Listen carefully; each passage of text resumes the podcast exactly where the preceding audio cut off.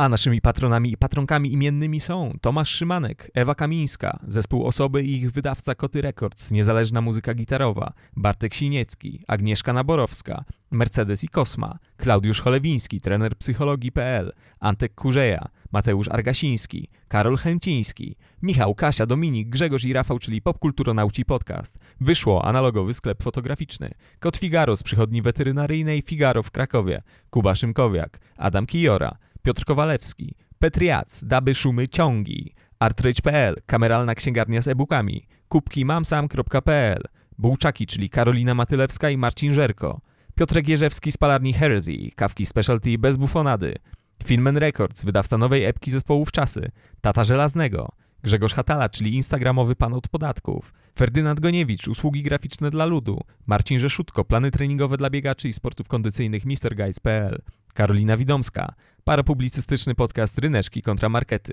Żabuś, Ciepły z miejsca, sklep dla kociarzy kociarnia.pl, Tomasz Hajdyła, Kicia Pestka, Malina Dunajska, Miś Misiowa i Misio Junior, Sylwia Trzepizur, Evenement, Król Julian Copywritingu, Julia Druszcz, Marcelina Zawisza, Łukasz Maciejewski, Haftbank, czyli najfajniejsze hafty w Polsce, Naczelny sklepikarz sklepu Szpeje, Kotek Marszal, Yellow Tapir Films, Studio Animacji 2D, Marcel Marszałek, Foka i Morświn, Emiot Pro Tour, wyjazdy kolarskie, Mieszko Minkiewicz, Jaśka z Kolumbii, Twinges, drugie życie książki w ciele plakatu, Karolina Wielbacka-Lamus, Zofia Zin, Kasper Kopeć, Paweł Maciejewski, Krzysztof Słysz, autor fanpage'a Stalowy Księgowy, Państwo Kudelscy, Grzegorz Kyc, Lepszy niż nic oraz Błażej Szkudłapski, czyli DJ z wąsem, który zakręci każdym parkietem. Bardzo, bardzo, bardzo dziękujemy. Podcast Tex. Podcast o latach 90. i zerowych. Bartek, e, słuchaj, e, pamiętasz swoje pierwsze cygaro? Mm. E, wiesz co, byłem bliski zapalenia cygara, muszę ci powiedzieć, tak, tak już tak, tak e, realnie. Nie zapaliłem nigdy szluga, nigdy nie zapaliłem papierosa, tak? natomiast tak, ani jednego w życiu. Wiesz co, miałem od razu e, w rodzinie jakiś taki negatywny przykład, jeśli chodzi o papierosy, osobę, która się mocno pochorowała dość z ich powodu, więc, więc to mnie wystraszyło jakoś i uniknąłem bycia trzynastolatkiem jarającym szlugi, nie? Co, co, co, czego nie uniknęło wielu moich rówieśników, tak, i rówieśniczek. Natomiast z cygarami chciałem sobie kiedyś tak dla szpanu jakoś, jakoś zajarać, ale jakbyś zupełnym przypadkiem odbiłem od tego towarzystwa, które też łączyło to jakoś z whisky z jakiegoś powodu, nie wiem, o, czy wiesz, że, oczywiście, że, to tak. Jest, jest to jakiś taki, jest to takie statusikowe trochę, nie? Czy powiedziałbym.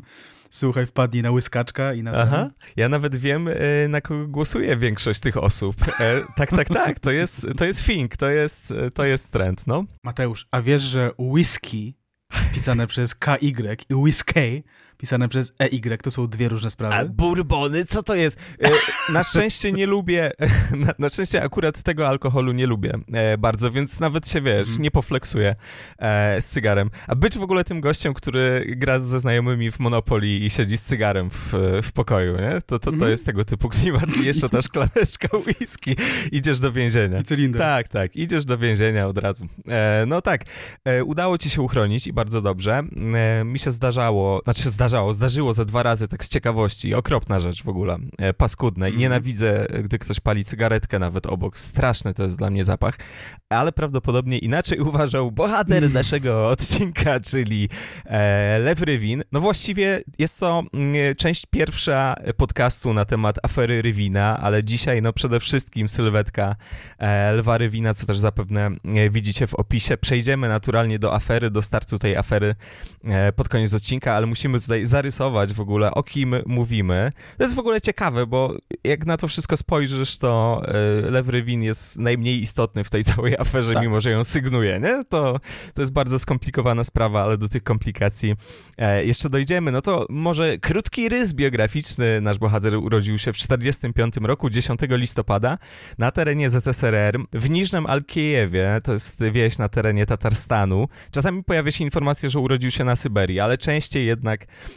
ta pierwsza wersja. No i dlaczego urodził się tam? No tutaj mamy magazyn Sukces z 2001 roku, artykuł pod tytułem Rekin Kina, e, artykuł Teresy Kokocińskiej. Artykułów na temat Rywina, które zawierają rekina w tytule jest milion. Mhm. To możemy wam tutaj powiedzieć, był to po prostu jakiś taki bardzo wdzięczny myk zdaniem e, autorów, autorek. I żaden z nich nie dotyczy rzeczywistego spotkania Lwa Rywina z rekinem, które być może, do którego być może kiedyś doszło, ale nic nam o tym nie wiadomo. E, No to jest chyba ta konfrontacja z Leszkiem Millerem, nie? Mhm. E, do, do, której, do której przejdziemy, może tak być. Myślisz, że Leszek Miller to ryba, a nie ssak? W sukcesie z 2001 roku czytamy, że ojciec Rywina był podoficerem marynarki rzecznej na Polesiu. W czasie wojny został zesłany na Syberię, pracował w kopalni, gdzie nabawił się pylicy. Wysłano go do Tadżykistanu do pracy w kołchozie. Poznał tam swoją przyszłą żonę, Rosjankę, która była księgową. Pobrali się, a gdy urodził im się syn, matka, wielka miłośniczka twórczości Lwa Tołstoja, nadała mu imię ulubionego pisarza. Po wojnie rodzina Rywinów osiadła w Pińsku na Białorusi. No i to jest ciekawe, bo Rywin zależnie od artykułu albo mówi o tym, że a, to tam tego Pińska nie pamięta w ogóle, to, to mu się zatarło i w ogóle, że tego miasta już nie ma, że Isaac Zinger powiedział to o Warszawie powojennej, że mojego miasta już nie ma i on też tak uważa, a czasami podkręcał e, jakiś taki swój mit takiego self-made mana i kreślił jakieś takie bardzo pastoralne, idylliczne wizje. E, Tutaj mamy z kolei fragment z Muratora z roku 2000, to jest jedno z moim zdaniem z, z najciekawszych źródeł, z jakich korzystaliśmy kiedykolwiek i artykuł Andrzeja Paplińskiego na temat tego dzieciństwa Rywina. Każdego roku odbywało się tam, czyli w Pińsku, wielkie kwaszenie i kiszenie. My też mieliśmy działkę, na której uprawialiśmy ziemniaki i kapustę, hodowaliśmy prosiaki. Czasy były ciężkie. Poznałem, co to głód, wiem, jaką wartość ma łyżka zupy. Nigdy nie wyrzucę kawałeczka chleba, a jeśli coś ma zostać na moim talerzu, zjem. Dlatego wyglądam tak, jak wyglądam. Dostałem w dzieciństwie w tyłek, ale dzięki temu nauczyłem się pokory. Tamte trudne lata ukształtowały mnie na całe życie. Wzorce wyniosłem z domu. Kiedy jako małemu chłopcu zdarzyło mi się kłamać, zauważałem później, że gubię się w oszustwie. Ech, O wiele prostszą drogą była solidność i prawda. Tak Mhm. y, to wspominał e, Lew Rywin w 2000 roku. Tak, no złoty człowiek, złoty człowiek. Przy okazji też jedna z najstarszych osób, które bierzemy na warsztat e, w podcasteksie, nie? Znaczy do, do, do Mhm. roczników 40. nie schodziliśmy dawno. E, e, Dalej chyba brnęliśmy tylko przy okazji rodu Giertychów. Natomiast wróćmy do Lwa Rywina. E, Do Lwa Rywina, który, m, jak się okazuje, do 14 roku życia m, nie miał w ogóle e, pojęcia o tym, że, że, że ma jakieś e, polskie korzenie. E, W domu mówiło się po rosyjsku i to jest też powód, dla którego Lew Rywin mm, na przykład podczas zeznań, spoiler, podczas zeznań przed komisją śledczą e, mówił z rosyjskim akcentem, znaczy z takim wyraźnie wschodnim akcentem, on się nigdy tego, tego akcentu nie wyzbył, przy czym, szczerze powiedziawszy, ja na to zwróciłem uwagę dopiero w trakcie przygotowań do tego odcinka, w sensie jakby to, to jest słyszalne, natomiast może być odczytane jako, o, ten gość tak mówi, Mhm. tak? E, więc jak na osobę, która w ogóle do 14 roku życia e, nie, uczyła się polskiego, jak mnie mam, e, mówi bardzo e, sprawnie, tak? I, i w zasadzie e, nie ma tutaj jakiejś specjalnej, nie wiem, nie da mu się zarzucić, że, że, że e, na pewno jest jakoś tam, wiesz, powiązany, tak? Jakiś tam, co, co bardziej zagorzony, chociaż to pewnie, pewnie był powiązany, nieważne.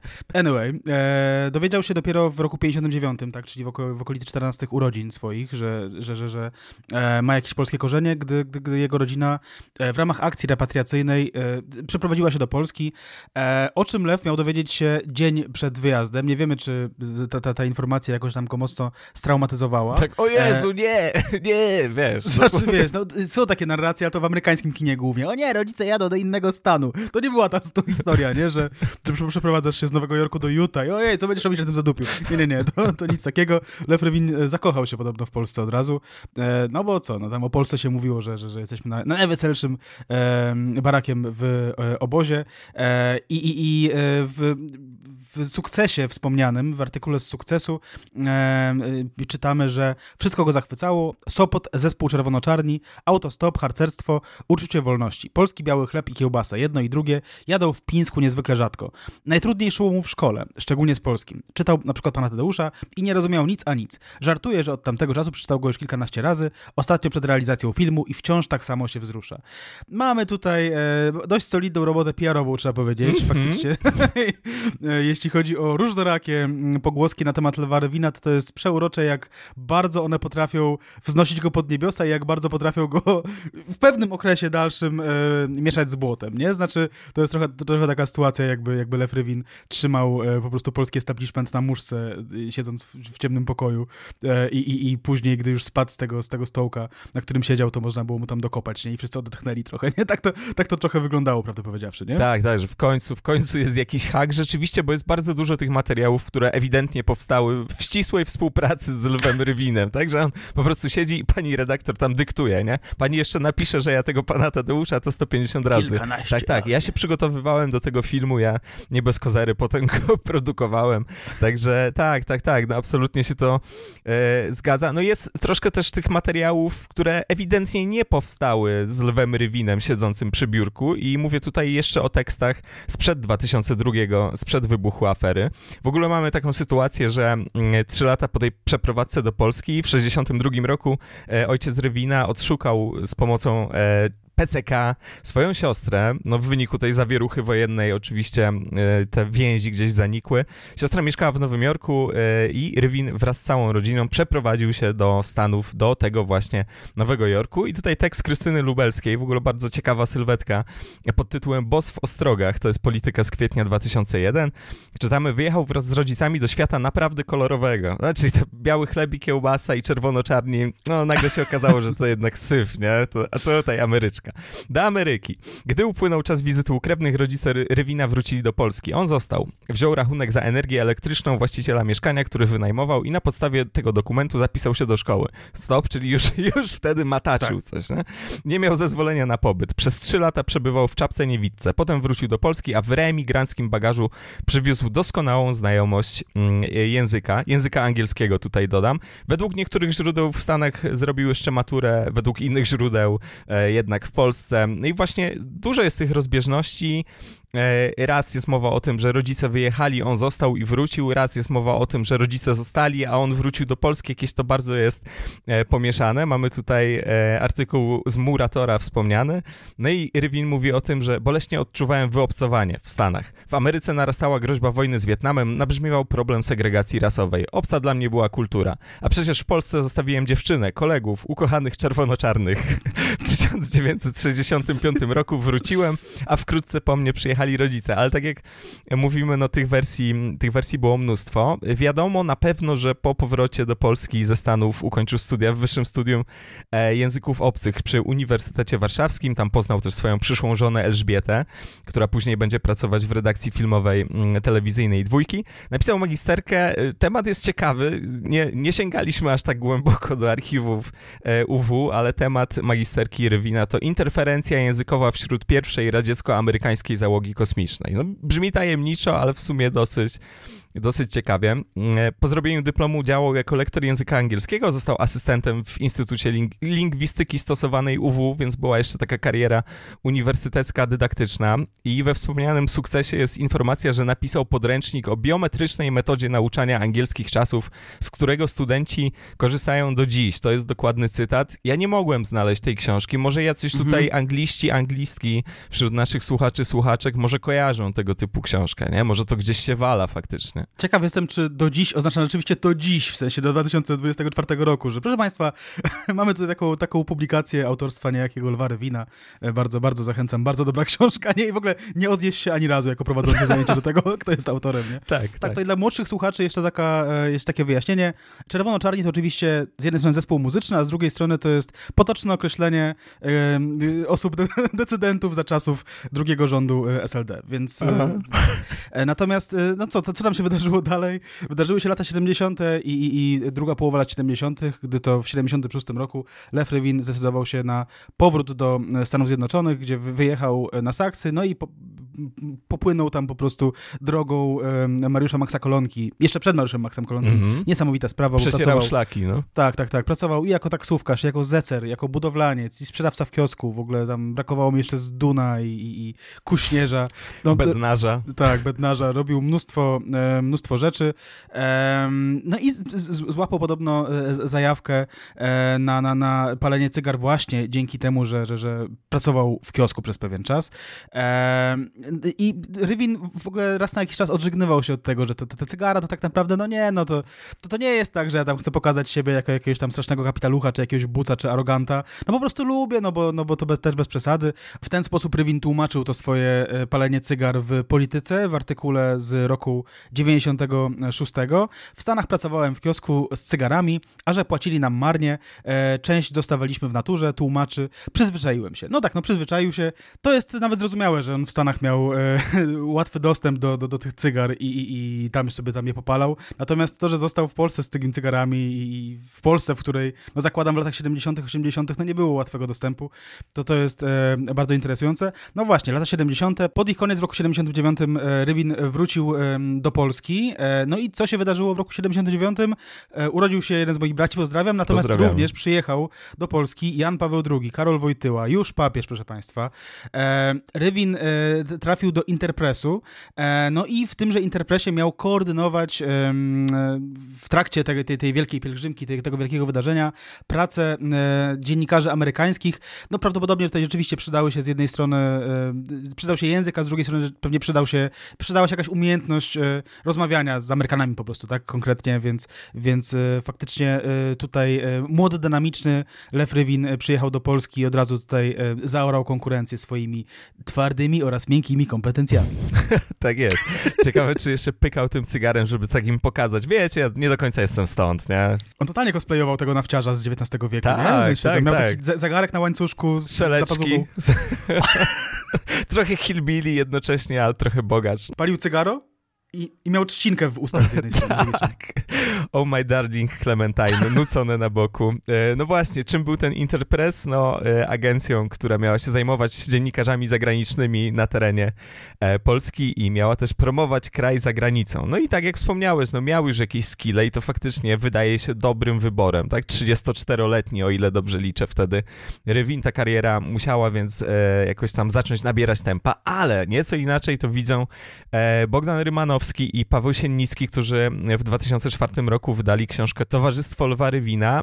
No i tam sugerowali, że jednak, jednak Rywin mógł być z tym i owym powiązany. Przy czym ja zaznaczę, że ta książka nie chce mówić o tym, że jest pisana pod tezę. To jest z jednej strony bardzo dużo rzetelnej roboty i takie naprawdę obfite kalendarium tej afery, ale też myślę, że to nastawienie e, jednak jest dosyć określone i ta perspektywa jest w tej książce dosyć określona. W każdym razie czytamy tam, zastanawiające jest z jaką łatwością łatwością Rywin w latach 60. i 70. podróżował za ocean. Gdyby niedobre stosunki z komunistyczną władzą, nie dostałby paszportu. Nie zostałby też w latach 70. wicedyrektorem Interpress. Ta PRL-owska instytucja zajmowała się obsługą zagranicznych dziennikarzy, tak mówiono oficjalnie, ale pieczę nad Interpressem sprawowali ludzie generała Władysława Pożogi, oficerowie wywiadu i kontrwywiadu ówczesnego Ministerstwa Spraw Wewnętrznych. Zresztą szefem Interpressu był pułkownik wywiadu Mirosław Wojciechowski, wyrzucony z USA za szpiegostwo i to są fakty akurat, tak? To nie jest już tutaj jakaś obsesja. Wojciechowski rzeczywiście szpiegował i to ponoć nieźle. był, był dobry w tym, co w tym, co robił. E, w 83 albo w 84, to zależnie od źródła, ale 83 pojawia się częściej. Rywin e, idzie do telewizji, e, idzie za Wojciechowskim, który został wtedy prezesem radiokomitetu, czyli Komitetu do Spraw Radia i Telewizji. Otrzymał wtedy Rywin stanowisko szefa nowej telewizyjnej agencji filmowej Poltel, a właściwie to miał zadanie, żeby tę agencję utworzyć. I tutaj mamy artykuł Małgorzaty Mierżyńskiej pod tytułem Pancernik, tym razem nie rekin, tym razem pancernik, oczywiście gry słowne z lwem i tak dalej, no, polskie zo. To jest biznesmen z grudnia 95 roku. Ten najdłuższy jak dotąd życiowy epizod rozpoczął jako pełniący obowiązki dyrektora przedsiębiorstwa handlu zagranicznego. Otrzymał zadanie przekształcenia firmy działającej w telewizji, a podlegającej Ministerstwu Handlu Zagranicznego w jednostkę podporządkowaną prezesowi Radiokomitetu. Musiał też otrzymać od ministra finansów zgodę na zatrzymywanie 80% dewiz, które wpłyną na jej konto.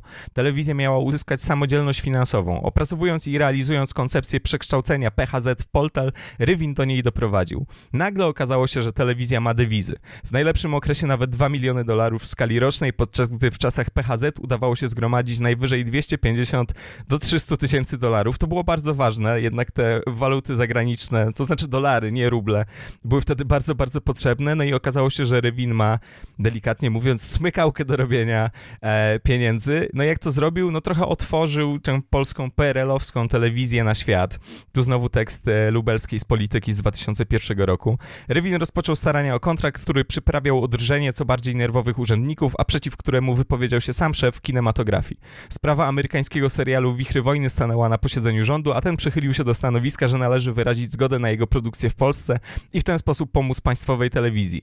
Tak więc w dniach socjalistycznych braków rynkowych, gdy na sklepowych półkach królował ocet, a za niewiele ponad dolara można było kupić markowy koniak w Peweksie, Lew Rywin zarobił dla telewizji bagatela milion dolarów. Był to największy kontrakt e, w historii TVP. Ponoć ten wątek wichrów wojny już pojawiał się wcześniej, tylko ze względów politycznych to uwalano, a Rywin no, jakoś bardzo lobbował za tym, żeby tych Amerykanów, no to jest serial tam z Robertem Mitchumem między innymi, żeby tych Amerykanów do nas wpuścić.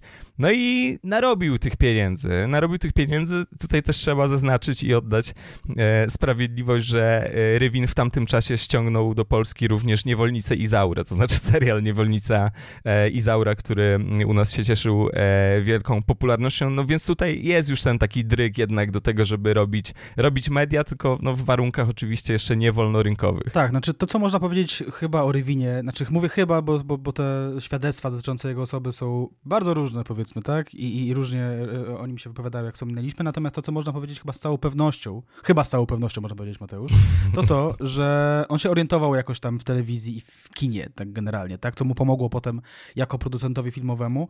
E, no i wydaje mi się, że cała, cała historia z otwarciem na świat i o tym, że Rywin lobbował za tym, żeby, żeby wpuszczać tutaj e, czy amerykańskich filmowców, czy amerykańskie e, produkcje, no wydaje mi się, mogła wynikać z faktu po prostu, że on się przez parę lat naoglądał amerykańskiej telewizji, która po prostu wtedy prawdopodobnie była zajebistsza dużo niż, niż telewizja, powiedzmy, za żelazną kurtyną i, i, i no pewnie nie mógł, źle się czuł po prostu w, w, takiej instytucji, jaką musiał, w jakiej musiał wtedy pracować, tak? Więc pewnie tam chodził po tych korytarzach i namawiał, że o Jezu, to taki, taki fajny serial, tutaj macie, proszę bardzo, tu Shogun, tam coś tam, no nie? A my tutaj klepiemy jakieś te swoje, te swoje, no nie chcę nic mówić złego na temat kabaretu starszych panów, ale jednak to nie była amerykańska telewizja, mówiąc, nie mówiąc była. delikatnie. Ale to ciekawe z tym Shogunem, tak? No bo skoro on trafił do polskiej telewizji w 85, no to to jest czas rewinowy, więc tutaj podaje niewolnicę Izaurę jako taki mocny przykład, ale cholera wie, ile z tych rzeczy trafiło do nas tylko i wyłącznie tak, ze względu na tak, tak Rywina. Tak, to, to brzmi prawdopodobnie, no. E, no i tak, no, ponieważ e, do Rywina przyklejały się pieniążki, przyklejały się te dewizje, no nie wszystkim to było, e, to było w smak. E, Rywin często się na ten temat wypowiadał, mówił, że no, delikatnie rzecz ujmując, e, nie wszyscy mu kibicowali. W Biznesmenie z roku 95 mówił, że zwłaszcza w telewizji sugerowano, że zostałem nasłany, a to przez Amerykanów, a to przez Ruskich. Wiem o tym. Nie, więc tutaj jakieś twarde, twarde zażalenia, ale nie tak twarde w sumie, bo z drugiej strony nie ma żadnych postaci. To są po prostu typowo rapowe strzały w powietrze, Mateusz, moim zdaniem. Dokładnie. Nazwiska, nazwiska, ksywki. tak, ksywy, tak. Kłebo, ten, a nie tam. Paluch. a nie tam, że, że, że sprzedajcie hip-hop. Natomiast tak, no, e, jeszcze tu jest też fragment wywiadu przeprowadzonego przez Wandę Wertenstein w kinie z roku 96, z kwietnia. E, pyta dziennikarka i tak stał się pan rodzajem banku dewizowego telewizji. E, I odpowiada Rywin. Miałem dostęp do żywej gotówki, co w tamtych czasach było rzadkością i bardzo do dobrze nam służyło. Oczywiście ściągnęło to na mnie masę kłopotów, bo wielu nie podobało się, że gdzieś na tyłach, w baraczku siedzi facet, który ma dostęp do konta i zarabia te dewizy. I był to równocześnie początek mojej szkoły szkoły filmowej, bo dla zdobycia pieniędzy zacząłem robić różne usługi filmowe, telewizyjne, koprodukcje. E, to po prostu przynosiło większe wpływy. I tu pyta Wertenstein, większe niż, e, niż sprzedaż gotowych programów? Oczywiście, odpowiada Rywin.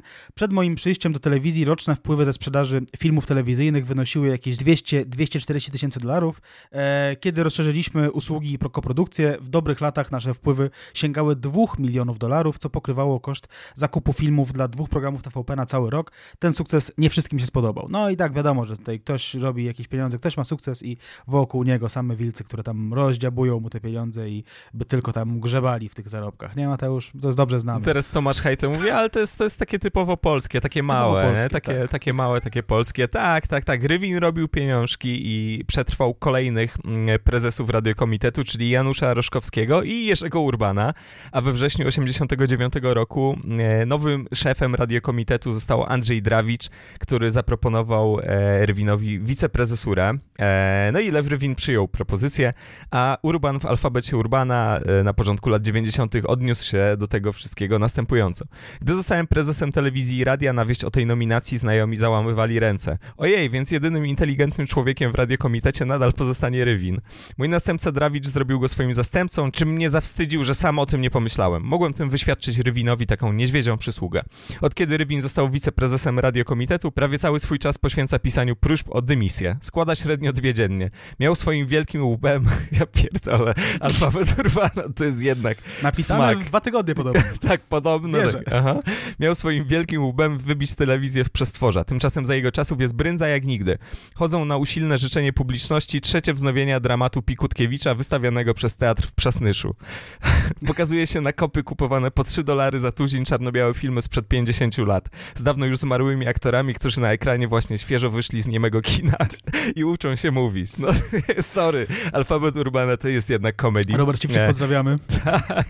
Lipińska robi kabaret z dwóch aktorów i skórki od chleba. Cały dzień pokazuje się w telewizji te gada- gadające głowy, które dopłacają do swoich występów. Program żeruje na trupach i ekshumuje się po kolei procesy i groby z, z epoki stalinizmu. Resztę programu zakleja się kitem w postaci transmisji z posiedzeń Izby Ględzącej i Senatu Nudziarzy.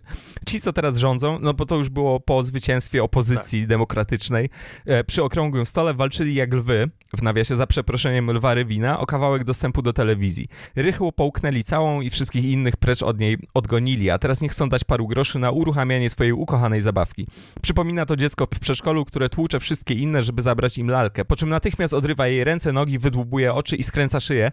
E, no, wiadomo, alfabet Urbana, jakby wiemy o co chodzi, ale no, nawet tutaj mamy jakieś sygnały, że to nie do końca była wina Rywina, tylko ta, e, powiedzmy, że nowa telewizja po 89, no e, raczej nie była specjalnie wspierana przez rząd tak finansowo i no, sam Rywin również zdaje się, że nie był jakoś specjalnie tutaj wspierany, bo miał różne dziwne z perspektywy tamtych czasów, szczególnie pomysły. To jest fragment wywiadu Małgorzaty Dipont z przeglądu tygodniowego z lutego 98. Rywin mówi tak, uwierzyłem, że mogę coś na Woronicza uzdrowić. Tu się właśnie pomyliłem, bo jak się okazało, nikomu to nie było potrzebne, zwłaszcza zaś tym 17 wówczas związkom zawodowym, które rządziły tą instytucją do pewnego poziomu naturalnie. No i tutaj mamy jeszcze fragment z biznesmena wspomnianego, mianowicie Rywin miał dosyć radykalny pomysł, żeby sprywatyzować drugi program TVP i ten temat jeszcze wróci kilkanaście lat później przy okazji afery. 30% udziałów w dwójce mieli w ogóle kupić Brytyjczycy, więc o Jezu, jeszcze kapitał zagraniczny.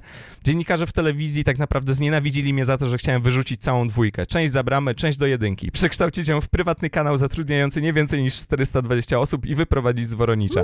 Byłaby to 4-2-0. telewizja, która sama nic nie produkuje, a emituje tylko programy zlecane na zewnątrz. Uwierzyłem, że nam się to uda.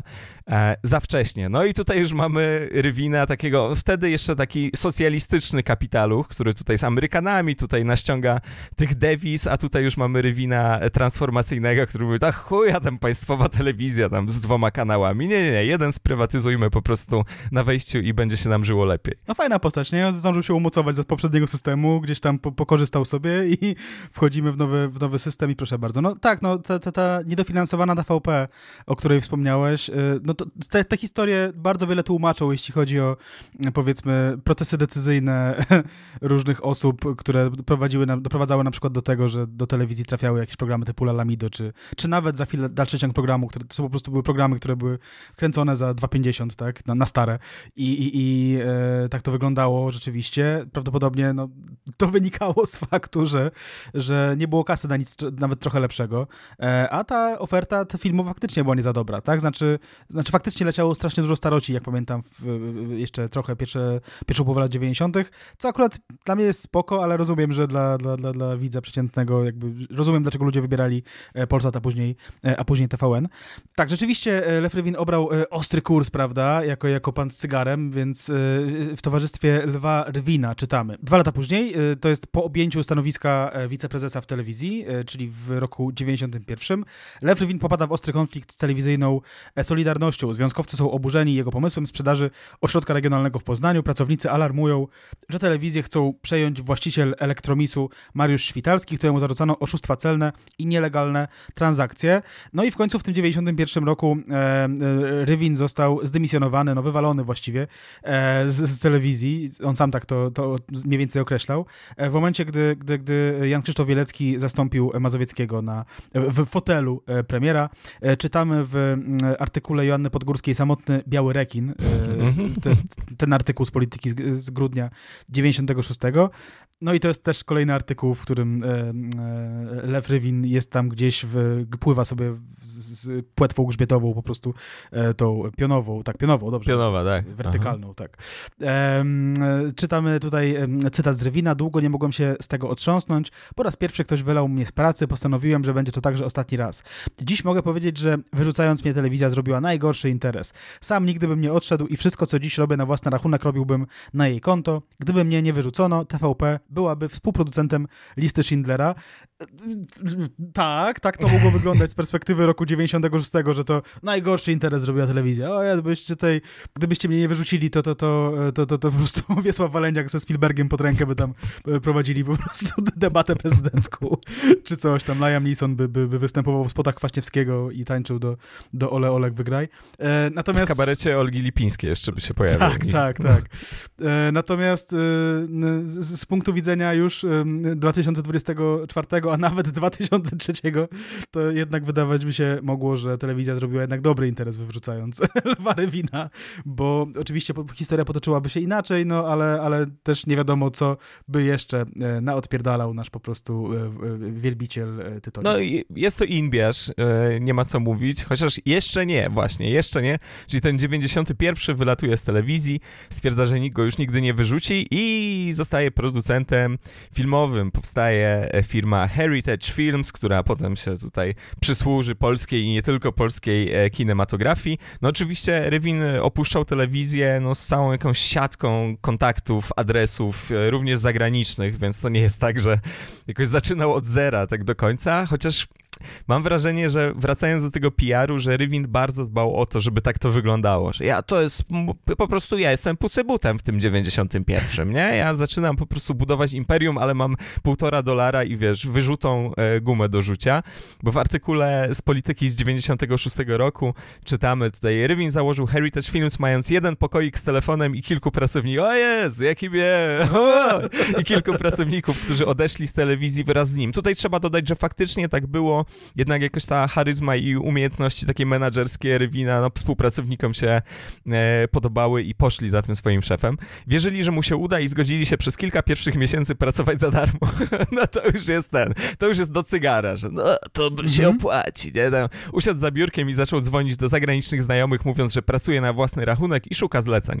Dostał pierwsze zlecenie, kupił meble, potem faks, potem komputery. Tak się zaczęła ta kariera w amerykańskim stylu. A pensje kiedy były?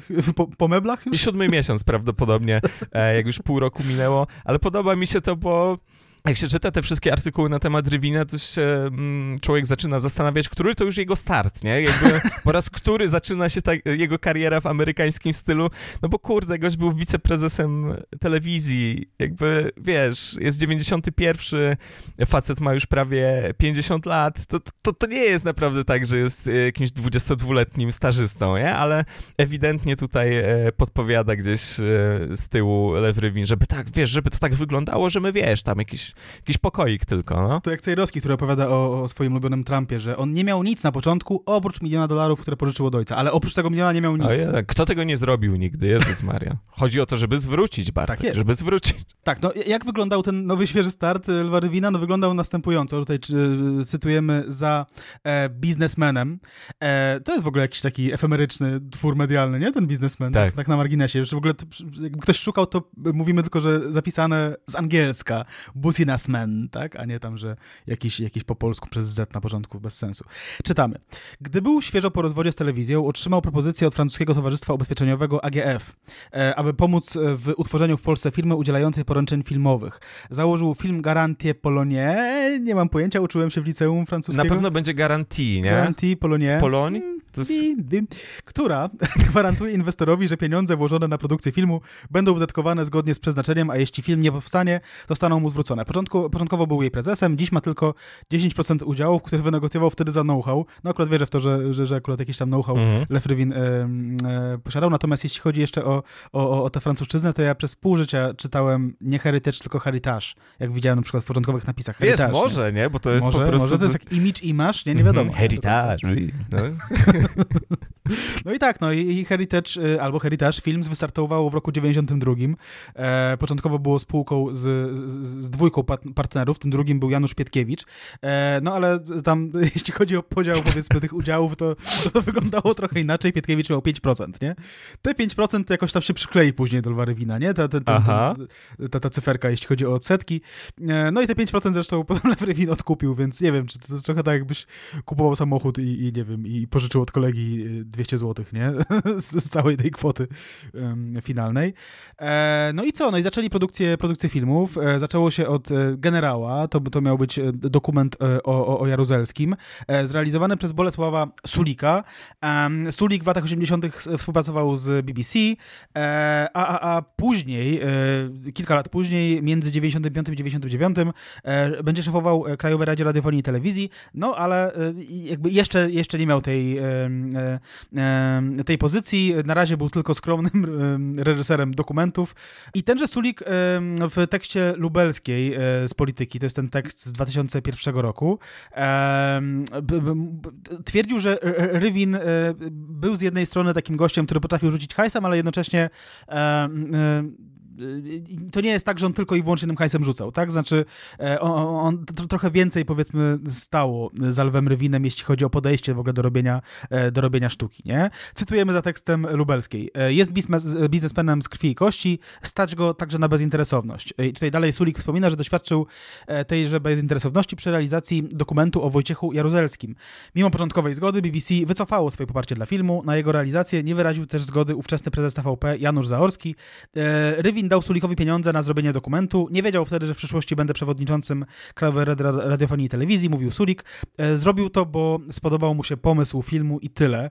E, I tego rodzaju historii będzie, będzie więcej, tak? Znaczy takich historii pod tytułem, że Rywin faktycznie e, rzucał w nas pieniędzmi i potrafił być wymagający, natomiast był też wyrozumiały na przykład, jeśli, nie wiem, zdjęcia się przedłużyły, jeśli trzeba było zrobić jakieś dodatkowe prace, jeśli trzeba było dać troszkę więcej pieniędzy, to on tam się spe- specjalnie nie czepiał, tak? I faktycznie był e, skłonny podzielić się e, e, pęgą, prawda? Z tego wyłania się taki portret i inwestora, i mecenasa tak naprawdę, czyli niekoniecznie właśnie ten kapitalów, ten nawciarz.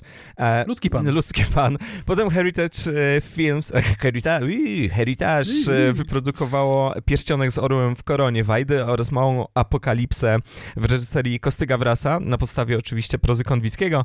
93 rok to między innymi uprowadzenie mm, Agaty Marka Piwowskiego. No i Rywin przyznawał, że dwa ostatnie z tych wymienionych filmów to jego jakieś takie pierwsze flopy, wpadki, bo pierwszy został chłodno przyjęty we Francji, w Polsce jakoś tam przeoczony, drugi okazał się klęską finansową i Rywin w 96 roku w polityce mówił, że ten film powinien się skończyć happy endem i próbowałem to przeforsować, ale ustąpiłem.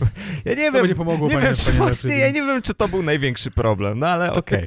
No i Rywin podobno wtedy powiedział swoim pracownikom, że jeżeli e, jeszcze kiedykolwiek zdecyduje się na to, żeby inwestować w polski film, to oni mają po prostu prawo do wpierdolicha, tak? Jakby pobijcie mnie, nie, nie będziemy tego robić.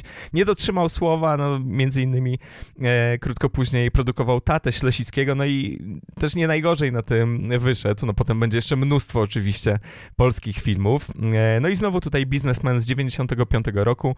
E, Rywin zachowuje się jak rasowy filmowiec, mówi Szczerbic. Chodzi o Michała Szczerbica, e, współpracownika, bliskiego współpracownika Rywina. E, wie, że nie będzie z tego... Czekaj, w ogóle jak teraz się mówi współpracownik Rywina, to to brzmi jakoś shady, nie? To Szczerbic po prostu przy produkcji z nim pracował, tak? Jako tam kierownik na przykład. Przede wszystkim Michał Szczerbic jest autorem scenariusza do wi- filmowego Wiedźmina i potem się z tego filmu wymiksował z napisów końcowych, więc to jest jego główna zasługa życiowa. No tak, ale tutaj nie chodzi o jakichś tajnych współpracowników, tylko wiesz. E, Szczerbic mówi dalej, wie, że nie będzie z tego żadnych korzyści finansowych, a mimo to inwestuje.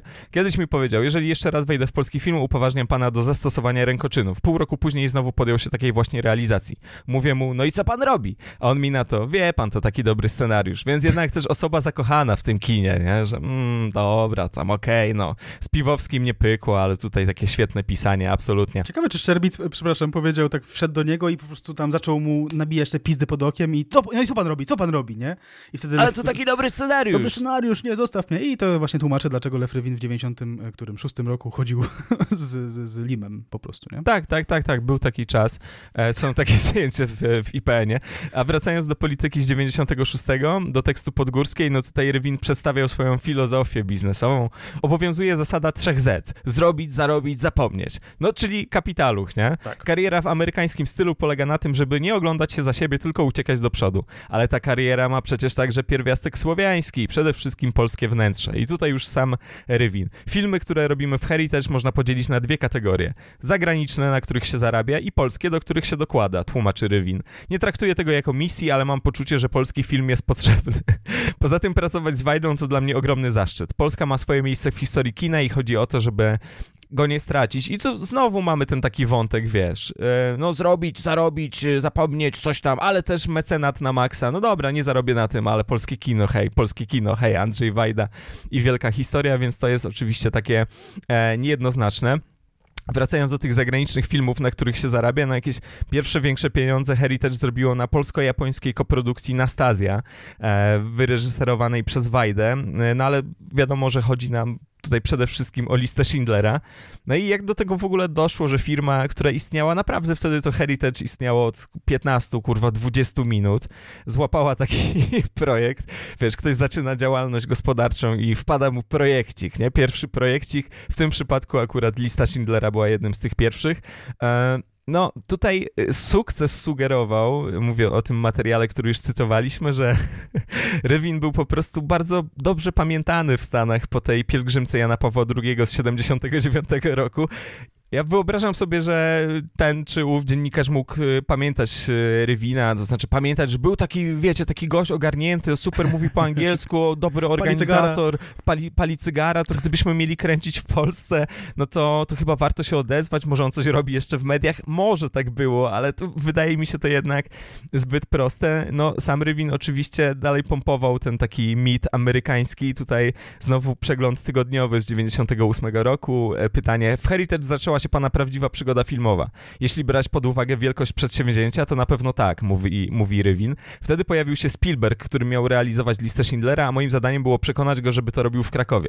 No i udało się. Kiedy wróciliśmy po pierwszej dokumentacji, Steven podszedł do mnie i powiedział You've got the job, man. I w nawiasie, chłopie, masz tę robotę. Te słowa będę zawsze pamiętał, więc to jest takie, wiesz, to jest takie e, filmowe. E, podobno ta e, firma Rywina początkowo miała się, a przynajmniej Rywin był przekonany, że będą się zajmować jakimiś tam sprawami organizacyjnymi, kosztorysowymi, ale jednak w ograniczonym stopniu. I tutaj z kolei fragment z biznesmena. E, Rywin odpowiadał za całość prac w Polsce. Produkcję, scenografię, światło, transport, polską obsadę, pirotechnikę, kaskaderów i tym podobne. Gdy przystępowałem do konstruowania kosztorysu, nie, nie miałem pojęcia, że to dopiero przedbiegi, opowiada. Musiałem podpisać zobowiązanie, że nie pisnę słowa o pracach nad filmem. Dopiero po zawarciu umowy dowiedziałem się, że wygrałem coś w rodzaju konkursu na współproducenta. Nie wie, co było większe, radość zawartego kontraktu czy strach? Szczękałem zębami przed Spielbergiem, przyznaję. Taką szansę ma się tylko raz e, w życiu. No, no, jest, to, jest to duża szansa.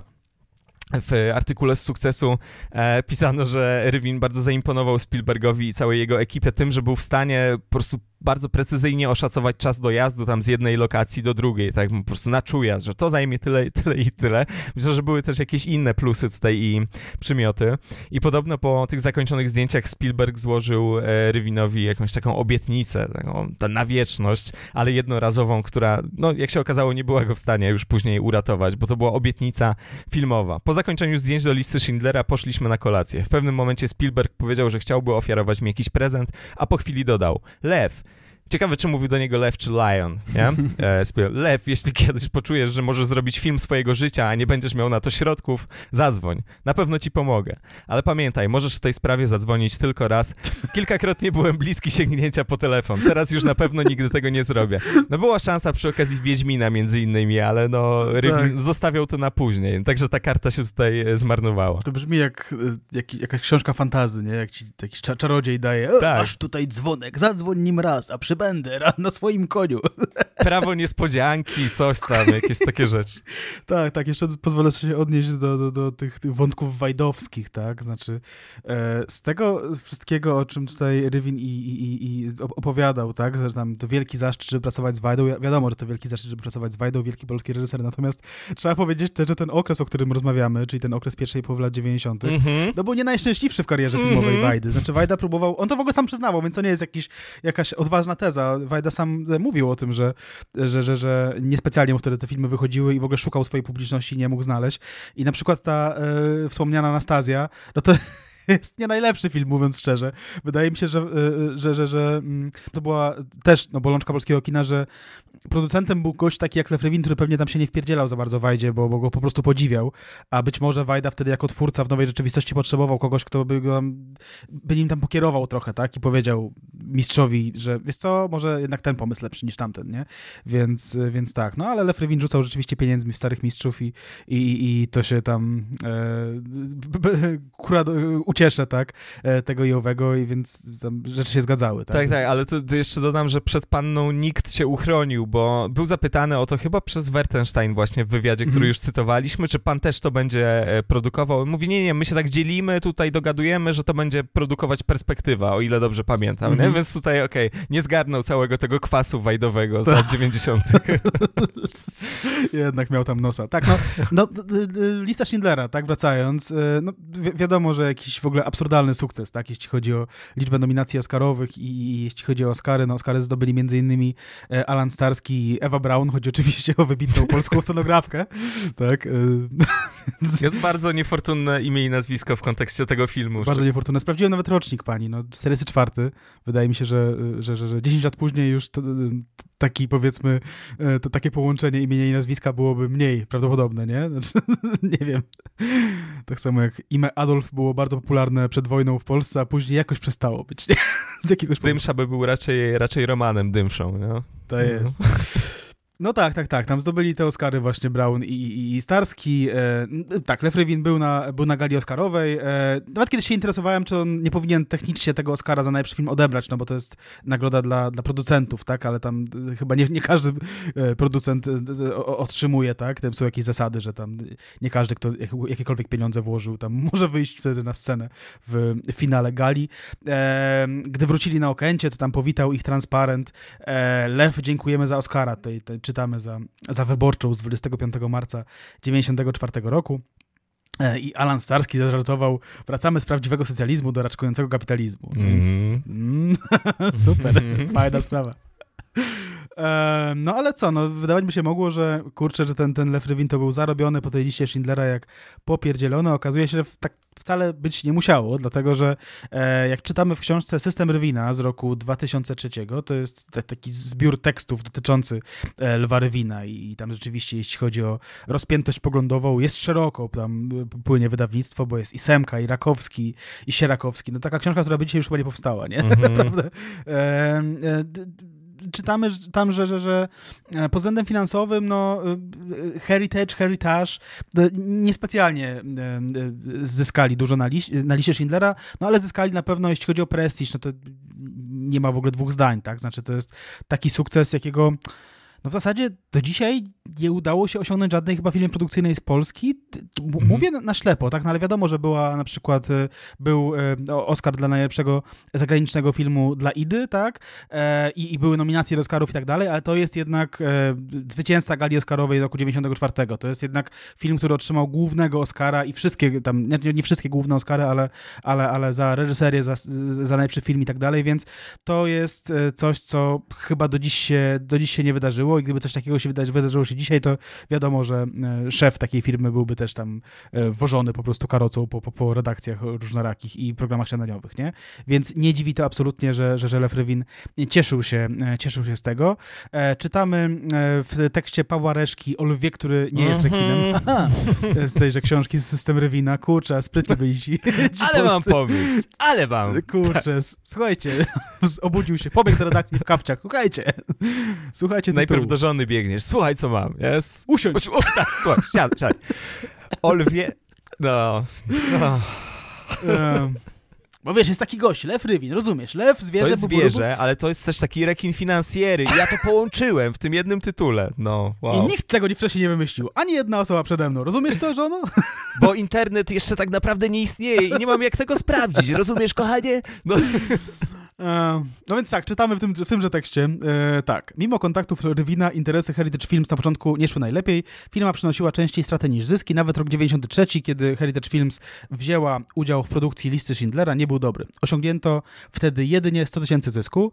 E, to był dla nas sukces prestiżowy, mówi Paweł Poppe.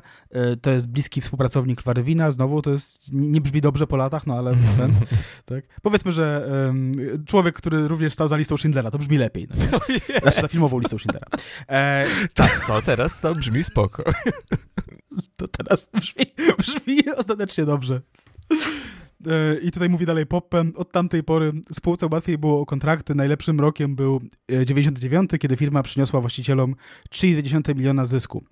E, no więc tak, no, czy zarobił, czy nie, no to faktycznie e, faktem jest, e, że, że, że e, była to, było to duże wydarzenie. I w sumie no, jest do dzisiaj to taki, taki, pa, pamiętna rzecz, tak, że, że, że Lew Rywin gdzieś tam tak się zakręcił, że w końcu e, świętował razem ze Spielbergiem wygranie gali Oscarowej. Tak, tak, to bardzo często podkreślano, że na galę poleciał prywatnym samolotem e, Spielberga, czy tam samolotem wynajętym specjalnie przez Spielberga dla Lwa Rywina i Mhm. jego e, tam towarzyszy. No, towarzysze też brzmią tutaj tak średnio. I ten samolot miał nawalowego rekina na tym, na, na przedzie. E, Tak, tak, tak, tak. To było, to było w tym. No bo to był wojskowy w ogóle. E, no tak, rzeczywiście to przede wszystkim e, prestiż, nawet jeśli nie jakieś ogromne pieniądze, to, to wielki jakiś taki boost. No i tutaj zainteresowano się tym Rywinem w Hollywood. E, Rywin mówił o tym parokrotnie, że miał jakieś takie mm, szanse i miał otwartą drogę, jeżeli chodzi o hollywoodzką karierę. Tutaj sukces z 2001.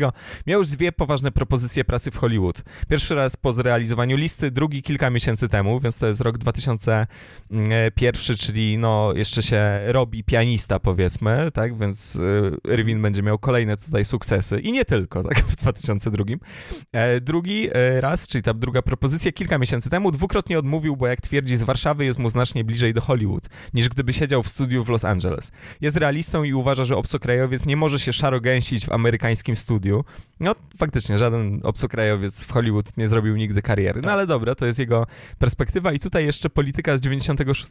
Przed Spielbergiem był jednym z wielu. Po Spielbergu wyprzedził konkurentów o kilka długości. Samotny biały żagiel mówił. Raczej samotny biały rekin, mówili inni. O Jezus. Dostał propozycję pracy od Universalu, jednej z największych amerykańskich wytwórni filmowych, ale wolał zostać tutaj. Lepiej być pierwszym na wsi niż drugim w mieście, tłumaczy.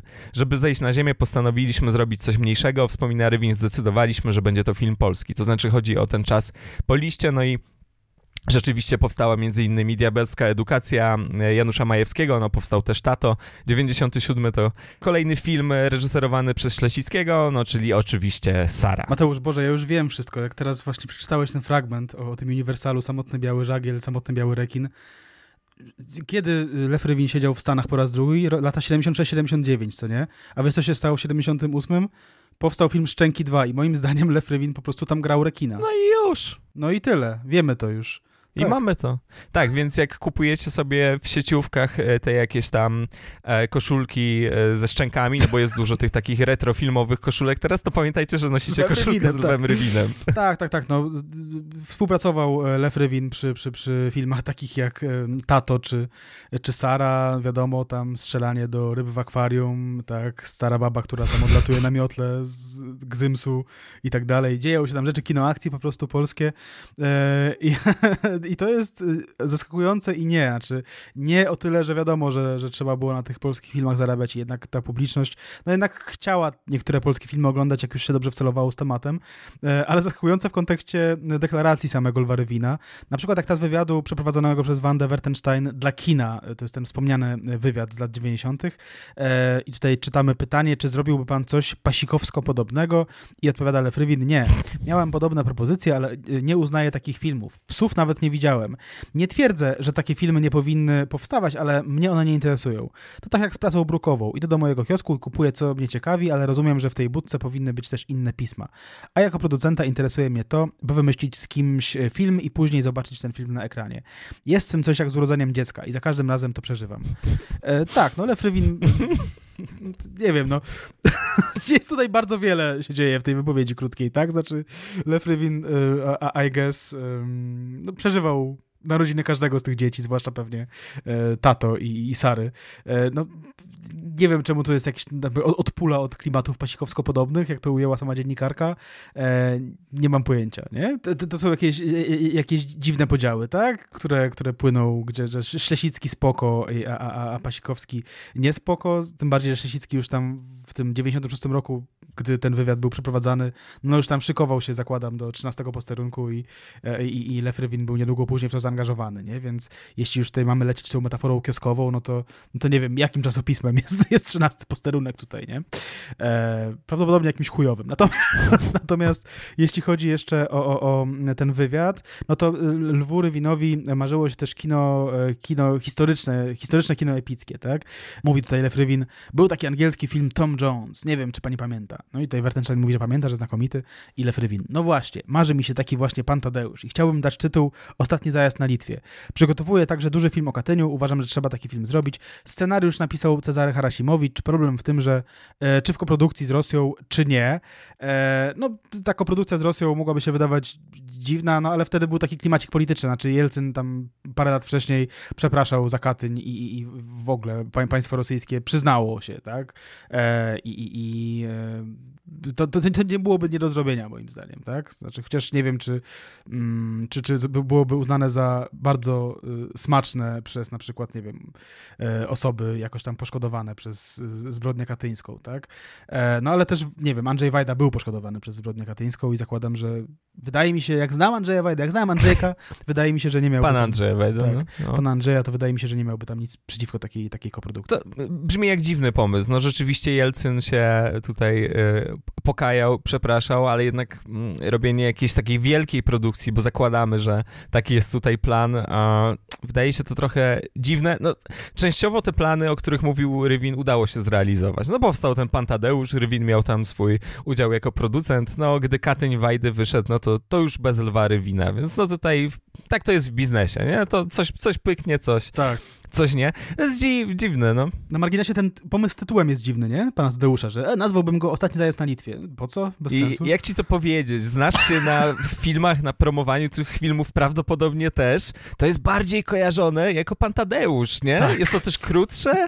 Nie wiem, czy chcemy dawać jako tytuł podtytuł. Nie, nie jest to bardzo, kurwa, mm. dziwny, e, dziwny myk. E, ten film o, o Katyniu miał się chyba nazywać w ogóle Las albo Las Katyński. No ale Andrzej Wajda już potem poszedł po rozum do głowy, po prostu jeb Katyń i proszę, mamy... Potem miał się nazywać postmortem chyba, mówię z pamięci, mm -hmm. jeśli ktoś ten, to ten, ale, ale tak mi się wydaje, że miał być jakiś taki... Jakaś dłuższa, jakaś dłuższa droga. Tak, no a propos tego braku konsekwencji, no bo tak, nie uznaję takich filmów jak Psy, w sumie nie wiem, czyli jakich tak do końca, ale no okej, okay, niech będzie, że chodzi o pasikowskie, pasikowsko-podobne kino, E, mówi to w 96, w 97 roku premierę Masara, więc ta Sara mogła już być na stole, że tak powiem, przynajmniej w jakiejś formie dziwne. To jest bardzo, bardzo dziwne.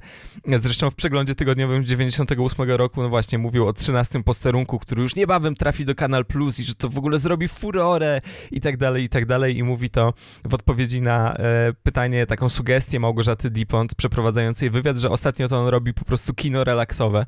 Dipont podaje jako przykład i Sarę, i tatę. No, z tym mm. tatą to bym tam trochę też polemizował, nie? No bo rzeczywiście stara baba na Gzymsie, sta, stara baba konia tuczy, to jedno, ale jest tam też coś, coś więcej. W każdym razie Rywin się do tego odniósł w taki sposób, że doszliśmy do wniosku, że konkurować z produkcją hollywoodzką możemy tylko własną komedią. Więc no, no jest tutaj sporo jakichś takich rozmaitych niekonsekwencji. No, a jakim e, producentem był Rywin, poza tym, że skutecznym raczej i może nie zawsze konsekwentnym? No tutaj w kinie właśnie Uwertenstein definiuje sam siebie i to jest bardzo ciekawe, bo Rywin bardzo chętnie korzysta z metafor. E, będą tu jeszcze przykłady, już były przykłady, jak z tym dzieckiem, że no to tak jak narodziny dziecka, on po prostu nie potrafi się wypowiedzieć bez metafory i też rzuca nimi bardzo beztrosko, no bo posłuchajcie, no kino z 96 roku. Rywin mówi, nie jestem z tych producentów, którzy uważają się za kogoś w rodzaju super reżysera i mają dwa kapelusze. Raz zakładają ten reżyserski, a drugim razem producencki. Nie mam ani możliwości, ani przygotowania, żeby reżyserować. Traktuję tę robotę jako przedsięwzięcie finansowe i staram się działać tak, żebym nie musiał się wstydzić filmu, który wyprodukowałem, więc ewidentnie no, dzieli tutaj te role, tak? Mhm. Absolutnie nie bierze na siebie spraw twórczych, ale w sukcesie z 2001 roku mówił z kolei, kto to jest producent filmowy. To facet, który nosi dwa kapelusze, twórcy oraz menadżera i zakłada je na przemian. Najpierw musi wybrać scenariusz i zdecydować, kto ma go realizować. Potem znaleźć na to pieniądze. Dobrze, żeby często pojawiał się na planie filmowym i żeby wszystko trzymał w jednym ręku. I teraz uwaga, przydaje się w tej pracy gruczą władzy i umiejętność mm. podejmowania e, ryzykownych decyzji, więc są to zupełnie wykluczające się wypowiedzi związane e, z kapeluszem. Przepraszam Bartek, kapelusz, a może szaliczek do tego, bo tak się składa, że do naszego merchu, który można znaleźć na pozdrawiam.net, niedawno dołączył szalik podcasteksowy, który właśnie z jednej strony nie jest koniecznie podcasteksowy, jest po prostu, myślimy, ładny, tak? Mamy nadzieję, że dla was też z drugiej strony podcasteksowy, także macie tutaj link w opisach, w opisie, niezależnie od tego, gdzie słuchacie. E, także zapraszamy, zapraszamy serdecznie. To był segment reklamowy. A przy okazji jeszcze musimy powiedzieć, że e, dzisiaj, czyli w dniu premiery tego odcinka, w czwartek, e, 25 stycznia, odbędzie się w kinie Elektronik e, seans, pokaz filmu Nic Śmiesznego e, Marka Koterskiego, po którym to seansie e, będziemy sobie rozmawiali o, o, o, filmie, więc, więc też zapraszamy. No właśnie, jeśli wierzyć temu filmowi, no to być może też różnica między reżyserem a producentem polega na tym, że producent po prostu raz czasem, znaczy producent pali cygara, tak, i popija whisky, tam mhm. nawet jest podobna scena, a, a, a reżyser z kolei jak tam pali te kiepy po prostu na jakimś planie filmu historycznego, tak, i, i E, to jest też swoją drogą pytanie, czy, czy, czy postać Krzysztofa Kowalewskiego, czyli tego producenta filmowego, który tam mhm. skacze po własnym kapeluszu na, na, marginesie, czy tam po własnym płaszczu e, i wścieka się na to, że most został za wcześnie wysadzony w powietrze. E, czy, czy, czy to nie jest postać jakoś tam inspirowana e, Lwem Rywinem? E, no tak, tak, no strasznie dużo tych, tych, tych nakryć głowy po prostu Lew Rywin musiał, czasami je zmieniał, czasami nie zmieniał, no różnie to było w zależności od projektu. W zasadzie Mateusz też mi się tak wydaje, że ja czasami na przykład zakładam czapkę z daszkiem do przodu, a czasem do tyłu. Jak po prostu widzę, że są ludzie przed 50, to do tyłu zawsze, żeby być troszkę młodszym. I to się zawsze sprawdza. Przy tak, tak, tak, tak. tak, tak, na wysokim szczeblu one, one tutaj jeszcze, e, jeszcze wrócą. No tak, tak, to, to jest e, cnota niekonsekwencji właśnie, nie? jakby Kuba Wojewódzki powiedział. No więc kapelusze gruczą władzy, jakby czego potrzebujemy, to jest taki spis, takie must have. Czego potrzebujemy, żeby być successful producentem? E, gruczą władzy, dwa kapelusze, no i networking, bo wiemy, że Rywin był rzeczywiście tym producentem w amerykańskim stylu, który po prostu no jedzie do Cannes, oczywiście na festiwal, ale nie po to, żeby gwiazdorzyć, tylko po to, żeby się spotykać, z kajetem zapierniczym, jakieś spotkania biznesowe, e, wychodzenie frontem do klienta. Machulski mówił o tym w Polityce z 2001, to jedyny w Polsce prawdziwie amerykański producent. I to nie tylko dlatego, że mówi po amerykańsku jak Nowojorczyk, ale dlatego, że działa tak jak Amerykanie. Szybko podejmuje decyzje i bierze za nie odpowiedzialność. Nie ma też żadnych typowo polskich kompleksów w rozmowach z wielkimi bossami czy reżyserami i to mu się na pewno udało. Wracając do tego, że mimo wizerunku ten Rywin może nie był tylko i wyłącznie takim arcy-turbo kapitaluchem. W tym samym tekście pojawia się też wypowiedź Marka Kondrata. Producent to człowiek, który musi godzić pieniądze ze sztuką. Lew robi to doskonale, mówi Kondrat, który zadebiutował jako reżyser filmem Prawo Ojca dzięki namowom Rywina.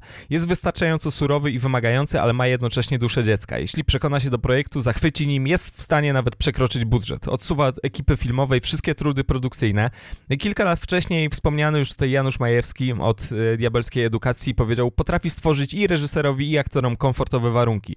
Jeśli widzi, że ekipa pracuje i nie marnuje czasu, nie jest małostkowy. Rozumie, że skąpstwo wobec aktorów i wyduszanie niskich stawek mści się na filmie, bo aktorzy czują się niechciani. Czyli fajny jednak, no, czyli po prostu Lew Rywin jednak fajny i ojcowski z tego wynika. Jezus Maria, no jeśli jeśli te, te filmy, które on robił, niektóre, nie wiadomo, że tam zdarzają mu się jakieś perełki, ale jeśli, nie wiem, Sara mogła być gorsza, gdyby tam Lew Rywin przydusił ich lekko, no to powiem ci, że, że nie wiem, co, co, co, co, by tam się musiało jeszcze wydarzyć, nie? No bo, no bo to nie były jakieś naprawdę, nie wiem, no Też może mogło być gorzej, nie wiem. Nie mam pojęcia. W każdym razie, no, Lev Rywin w roku 97 e, opuścił e, Heritage Films, czyli opuścił jednak tematnie, opuścił te, te, te po prostu...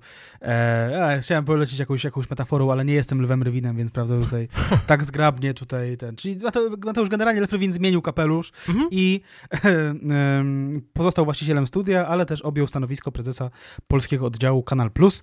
I jak czytamy tutaj w przeglądzie tygodniowym, to jest e, wypowiedź Lwa Rywina, fragment wywiadu z nim. Mam słabość do telewizji, to jak romans z Miss Świata. Wiesz, że cię mhm. rzuci, ale brniesz dalej. A Kanal Plus to jest inna telewizja, raczej usługowa, podaje gotowe produkty, nie zajmuje się bieżącą reporterką ani publicystyką. To tak kolejny odcinek z cyklu, do jakiego, do czego została przyrównana kobieta dzisiaj, tak? Mhm. Akurat teraz do telewizji, tak? Do stacji telewizyjnej.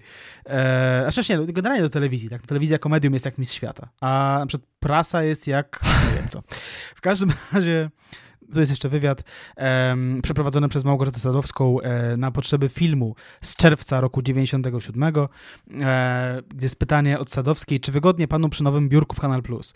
No i tutaj mówi Rywin, jeszcze nie do końca, ale w zasadzie jak mawia mój przyjaciel, ja mam biurko w terce, nigdy nie przywiązywałem się do żadnego biurka i jak trzeba było założyć kalosze i lecieć na plan, to zakładałem i leciałem, tak i po prostu właśnie na, jest nasz lew, nie? Jak trzeba było wzuć e, kalosze i po prostu e, iść przez błoto i i harpagan jakiś, to, to, to, to, to robił, to po prostu był odważnym człowiekiem, tak? Nie, nie, nie straszny mu był, był wiatr i mróz i zawieja e, na planie filmowym. No, tak, no bo to jest taki producent w amerykańskim stylu, ale też jak widać taki swojski. To nie są, me, e, nie są metaforyczne kalosze, zaznaczmy. Tutaj tak. to, to są realne rzeczywiście gumioki. Tak. No i tak, tak, tak, rzeczywiście no, mówił, że tak nie do końca mu wygodnie, troszkę się chwalił, że wrócił z targów z Cannes i tam rozmawiał, rozmawiałem z przedstawicielami wielkich studiów amerykańskich i starałem się wywalczyć wyłączność na mega hity. Podpisałem na przykład umowę, dzięki której będziemy pokazywać wszystkie filmy Spielberga, które teraz powstają. Tak mówił w 97 roku i w tym samym wywiadzie snuł jakieś plany dotyczące tego, no w jaki sposób e, polski oddział Kanal Plus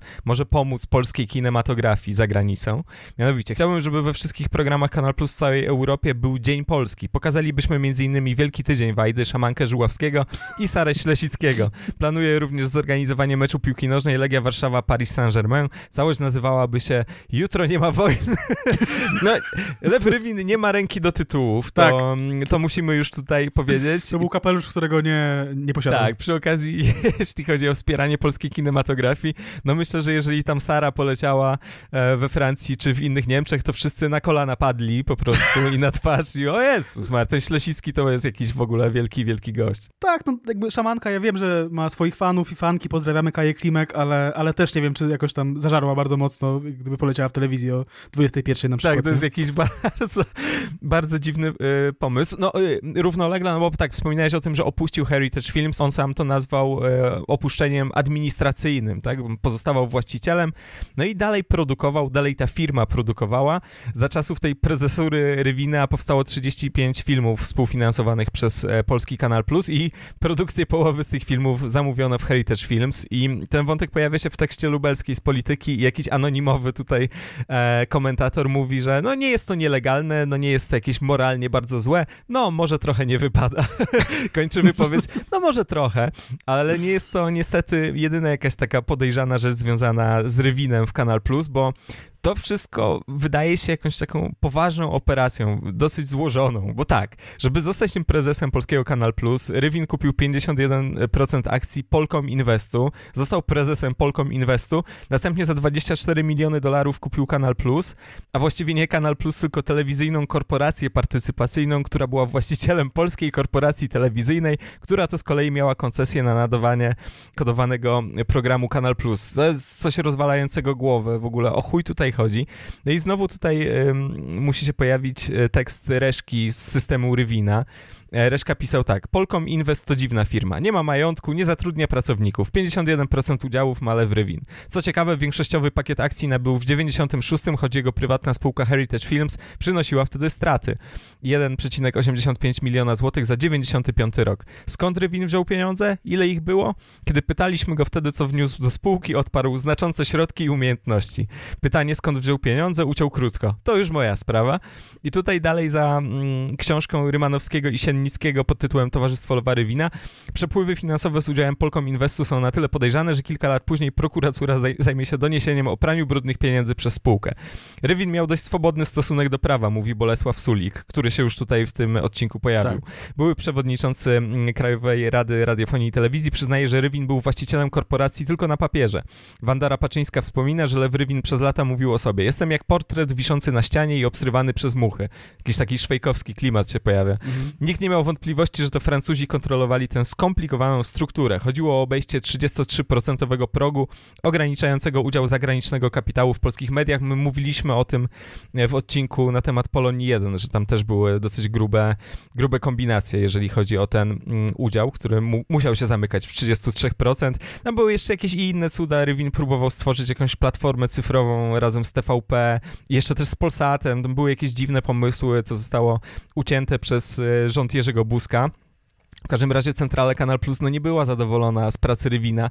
Też y, Agora kupiła wtedy sporo akcji Kanal Plus i bardzo na nich y, straciła.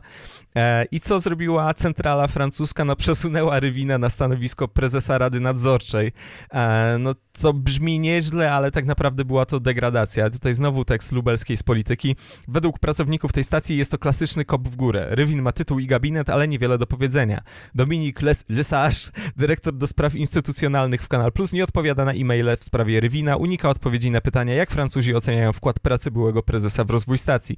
Wreszcie w rozmowie telefonicznej Lesage wyraża szczere zdumienie, że polityka pragnie opisywać Rywina, a nie Christiana Kozara, od roku francuskiego prezesa stacji. Na uwagę, że Rywin jest wielkim producentem, odpowiada, ale robi filmy za pieniądze Kanal Plus, ale też no, żeby nie było, no jest na świecie, czy było na świecie wtedy kilka mm, osób, których można by było żałować bardziej niż tego Rywina przesuniętego na stanowisko prezesa Rady Nadzorczej. No Rywin dalej miał wpływ, miał władzę, został też prezesem Polskiego Związku Tenisowego w 2001, co było dość złośliwie komentowane, bo poza tym, że był sympatykiem tenisa, to nie miał z nim zbyt wiele wspólnego. No, równolegle Polański robi pianistę y, współprodukowanego przez Heritage Films. E, za chwilę będzie deszcz nagród, ale też inne rzeczy. W każdym razie w tamtym momencie jest jeszcze całkiem, całkiem nieźle. No tak, tak, jest to Mateusz Wielka po prostu opowieść o tym, jak to te muchy obsrywały ten, ten, ten obraz, można powiedzieć na obraz jaśnie pana y, kurwa nasrała. Tak. Franciszka tak. Józefa, no. Tak, tak, tak. Ciekaw jestem, czy, czy, czy, y, czy, czy nie wiem, w tych narracjach wewnątrz głowy Lwa Rywina, czy Jerzy, Jerzy Buzek na przykład, który tam się sprzeciwił tym, tym no, oligarchicznym w zasadzie jakimś takim, takim ruchom, Ciekaw jestem, czy on też był tą muchą taką, która obserwowała ten obraz, czy nie, jak, jak to daleko szło, nie? No bo wiem, że wielu bardzo bogatych ludzi ma takie postrzeganie, wiesz, polityków, nie? że e, coś tam, e, znowu mamy jakieś tutaj ustawy, które nam przeszkadzają w prowadzeniu biznesu i, i, i, przeszkadzają w wolności gospodarczej. Proszę pana, no po prostu komunizm, nie? Więc e, wydaje mi się, że to jest ten, e, ta formacja intelektualna, jeśli chodzi o, o, o Lwarewina. Natomiast tak, no wspomniałeś o pianiście, no faktycznie pianista e, wydarzył się, był i, i tutaj dla osób, które, które chciałyby zwrócić uwagę, że od listy Schindlera no nie było takiego sukcesu polskiego filmu, e, jeśli chodzi o galę Oscarową, e, a przecież był pianista. E, no tak, ale pianista nie zdobył Oscara za najlepszy film, tak? Przypominam, że wtedy Chicago wygrało galę Oscarową, pianista zdobył ileś tam Oscarów i zdobył ileś tam nagród, natomiast tego głównego Oscara nie zdobył, tak? No ale Steel to był gigantyczny sukces, zresztą tam Lefrywin był, jak wydaje się z, z, z, z cytatów i z wypowiedzi, no był zaziomkowany dość mocno z, z Romanem Polańskim, tam były jakieś takie wypowiedzi, tam Romusz to, Romusz tamto, czy Romek, nie? Romek to, Romek tamto. E, w pianiście e, Lefrywin zagra epizod, jest to jeden z wielu jego epizodów. Na marginesie Lefrywin nie był najgorszym aktorem nie takim był. epizodycznym, w sensie był ok. Mhm. Tutaj też dużo robiło to, że miał bardzo aktorski wygląd, znaczy taka, taka jak się mówi, kowalna japa, taki wiesz, taki rzeczywiście odpowiednio go obsadzić, no nie, no to, to, to, to, to, to e, będzie to efektowne, no i te, te, ta jego twarz była łatwa do zapamiętania, jeszcze dodatkowo ten jego wizerunek, który był podbijany przez czasopisma popularne, kolorowe, czy tam właśnie występował no, dosłownie w kapeluszach, no, w jakichś takich e, prążkowanych garniturach, jak jakiś gangus i, i, i, e, i, z cygarem oczywiście w dłoni, z drogimi zegarkami. To jest akurat tutaj, odnoszę się do sesji e, z, z, z, filmu. z bodajże z filmu, gdzie, gdzie był tak fotografowany właśnie. Mm, no i tak, no i zagrał w pianiście epizod, e, e, grał rolę żydowskiego biznesmena, który skupował e, złote monety i tutaj sam Rywin e, powiedział, bardziej odpowiada mi rola czarnego charakteru niż poczciwca załatwiającego kankarty, którą początkowo wybrał mi Romek. E, no i to jest też jakoś tam wpisuje w powiedzmy emploi Lwa Rywina, znaczy on często grywał jakieś takie mm, albo podejrzane, albo wprost po prostu e, związane ze świadkiem przestępczym postacie. W ekstradycji był szefem rosyjskiej mafii, w 13 posterunku no, grał samego siebie, de, facto tam to była rola typu himself, e, bo grał, grał takiego właśnie tam e, producenta z, z cygarem. E, było tego troszkę więcej.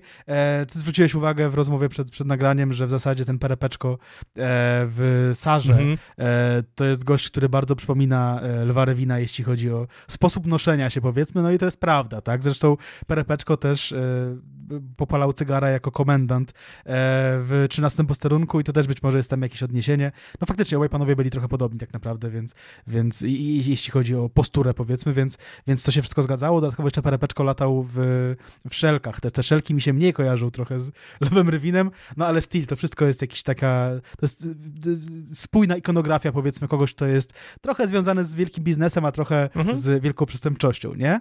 E, I, i nie, nie, mówię, że już wtedy Lew Rywin był związany z wielką przestępczością. Na ten temat e, nie ma zbyt wielu e, tutaj jakby źródeł. E, rzeczy się zaczęły dziać później, natomiast, e, natomiast faktycznie było tak, że, że, że to był jego wizerunek, który z jakiegoś powodu był budowany całkiem świadomie, nie? Tak jak mówiłem wcześniej, gdy wybuchła ta cała afera, to ja jako tam nastolatek stwierdziłem, a no tak, no przecież on jest gangsterem, bo to wszystko mi się pokleiło w głowie. On właśnie taki e, no, lew salonowy, kurwa, przepraszam, e, ten wątek z ekstradycji, bo to dosyć charakterystyczna e, i zapamiętywalna rola, no i potem ta komisja, no, no tak, no przecież, no co to za zaskoczenie, jaki mm -hmm. tam mhm. producent filmowy, przecież to, to gangus, tak sobie wtedy myślałem, no tak, no podobno w ogóle mm, Rywin, mimo że wypadał dobrze na ekranie, to był jakimś utrapieniem tutaj dla całej ekipy, bo trzeba było, to jest jakieś wspomnienie Ślesickiego e, z nagrań do 13 posterunku, trzeba było nagrywać każde zdanie osobno, potem to po prostu e, lepić, więc to była taka metoda pracy z tekstem e, ala Rywin, jak to Ślesicki podobno nazwał. Taki trochę tata wstał i trzeba go, trzeba z nim nagrywać teraz, o Jezus Maria. Dobra, tato, tutaj, ale to po jednym zdaniu, dobra, to już trudno, nie? Zostańcie do 23 dzisiaj.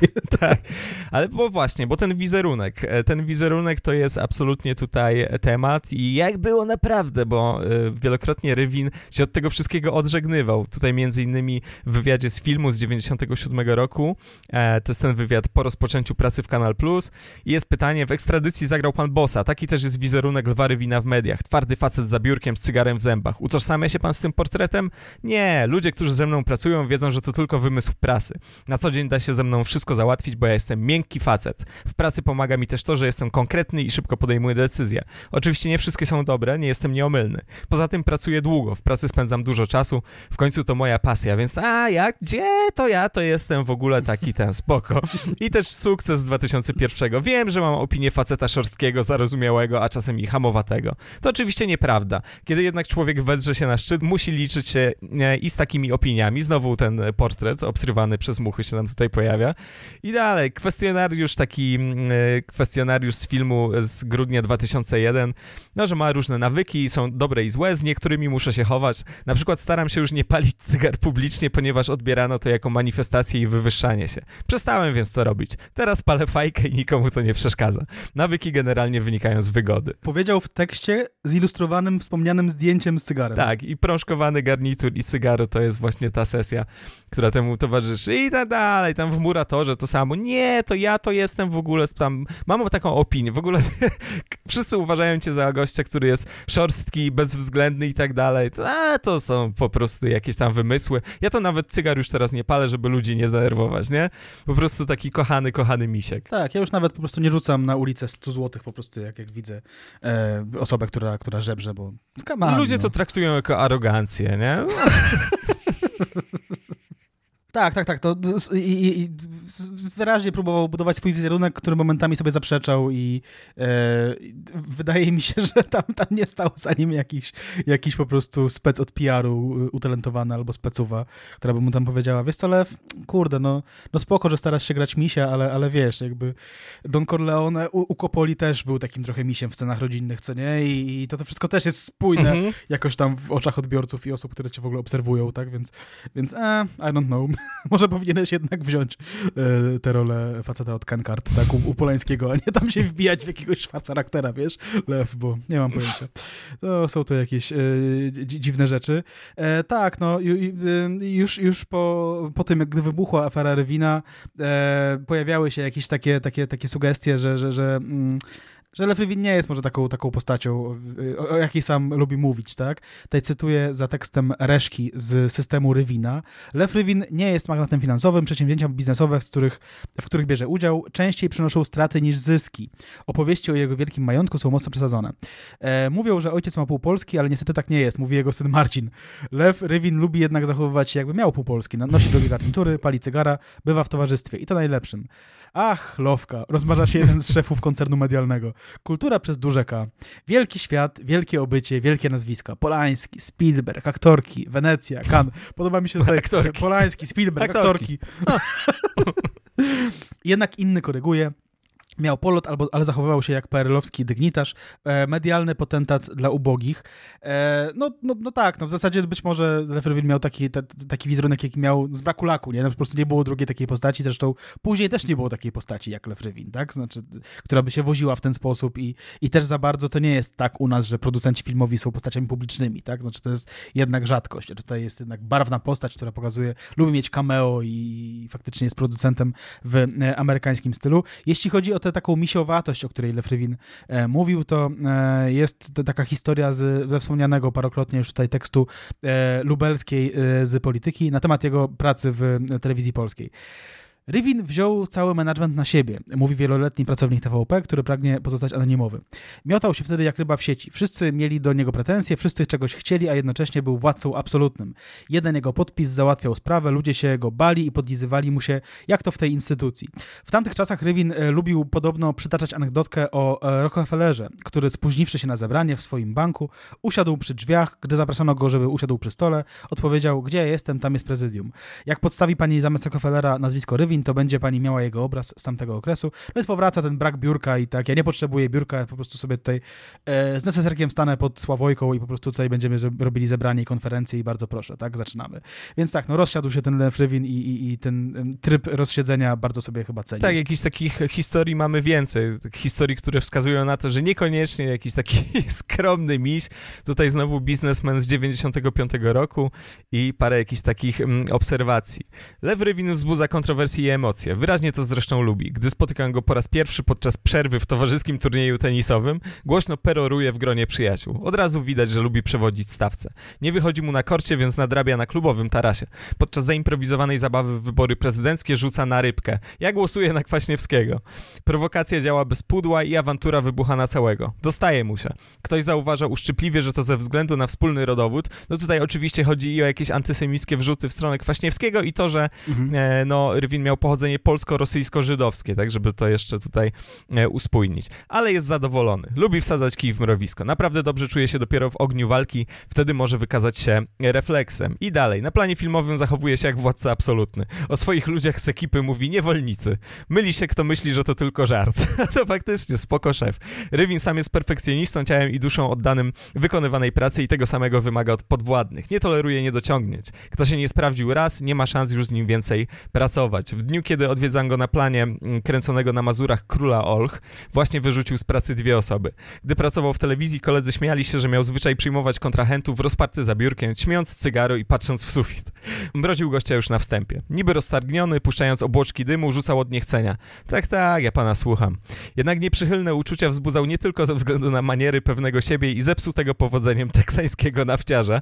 No i a propos właśnie tej łatwości związanej z wyrzucaniem ludzi, no bo tak, tutaj mamy jakieś starsze story, ale rok 2001 znowu polityka i tekst lubelskiej.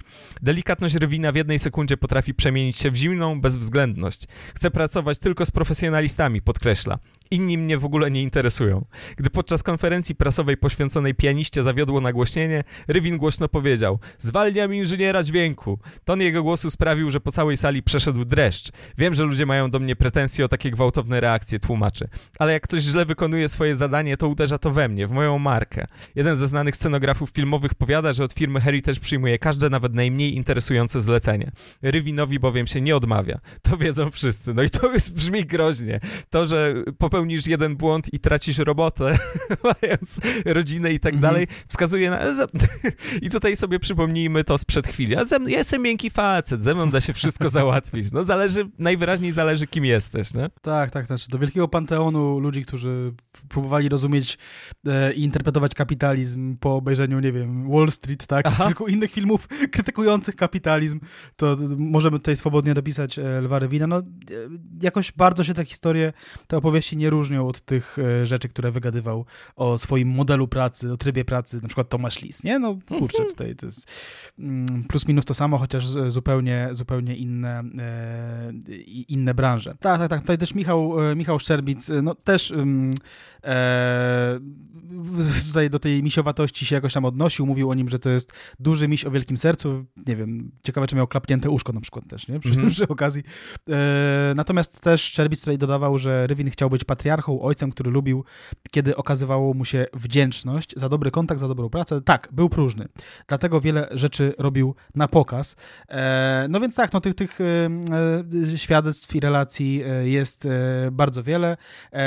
Wydawać by się mogło, że takiego obrazu po prostu patriarchy, producenta, szefa, gościa z cygarem, e, można byłoby dołączyć jakieś takie kobieciarstwo, właśnie też kojarzone dzisiaj, nie wiem, z, e, znaczy kobieciarstwo, no, z, z, z, zachowanie seksualne różne, tam kojarzone z, z różnymi osobami na podobnych stanowiskach, a tu się okazywało, że e, e, zupełnie nie, albo nie ma na ten temat żadnych e, opowieści, znaczy o ile wiadomo, Lew Rywin był przez e, całe życie wierny e, jednej żonie, tak, I, i, i tam nie dochodziło do jakichś e, głośnych rozwodów, ani do niczego takiego, tak, więc e, tutaj nawet Lew Rywin wypowiadał się, e, że, że, że żona jest dla niego najważniejsza i że za każdym facetem stoi jakaś kobieta i, i też wspominał, że czytałem te książki, a nie inne dzięki niej, oglądałem te filmy, a nie inne dzięki niej e, i że gdy miał jakieś takie e, gówniarskie zachowania i, i powiedzmy nie ustawiał sobie za priorytet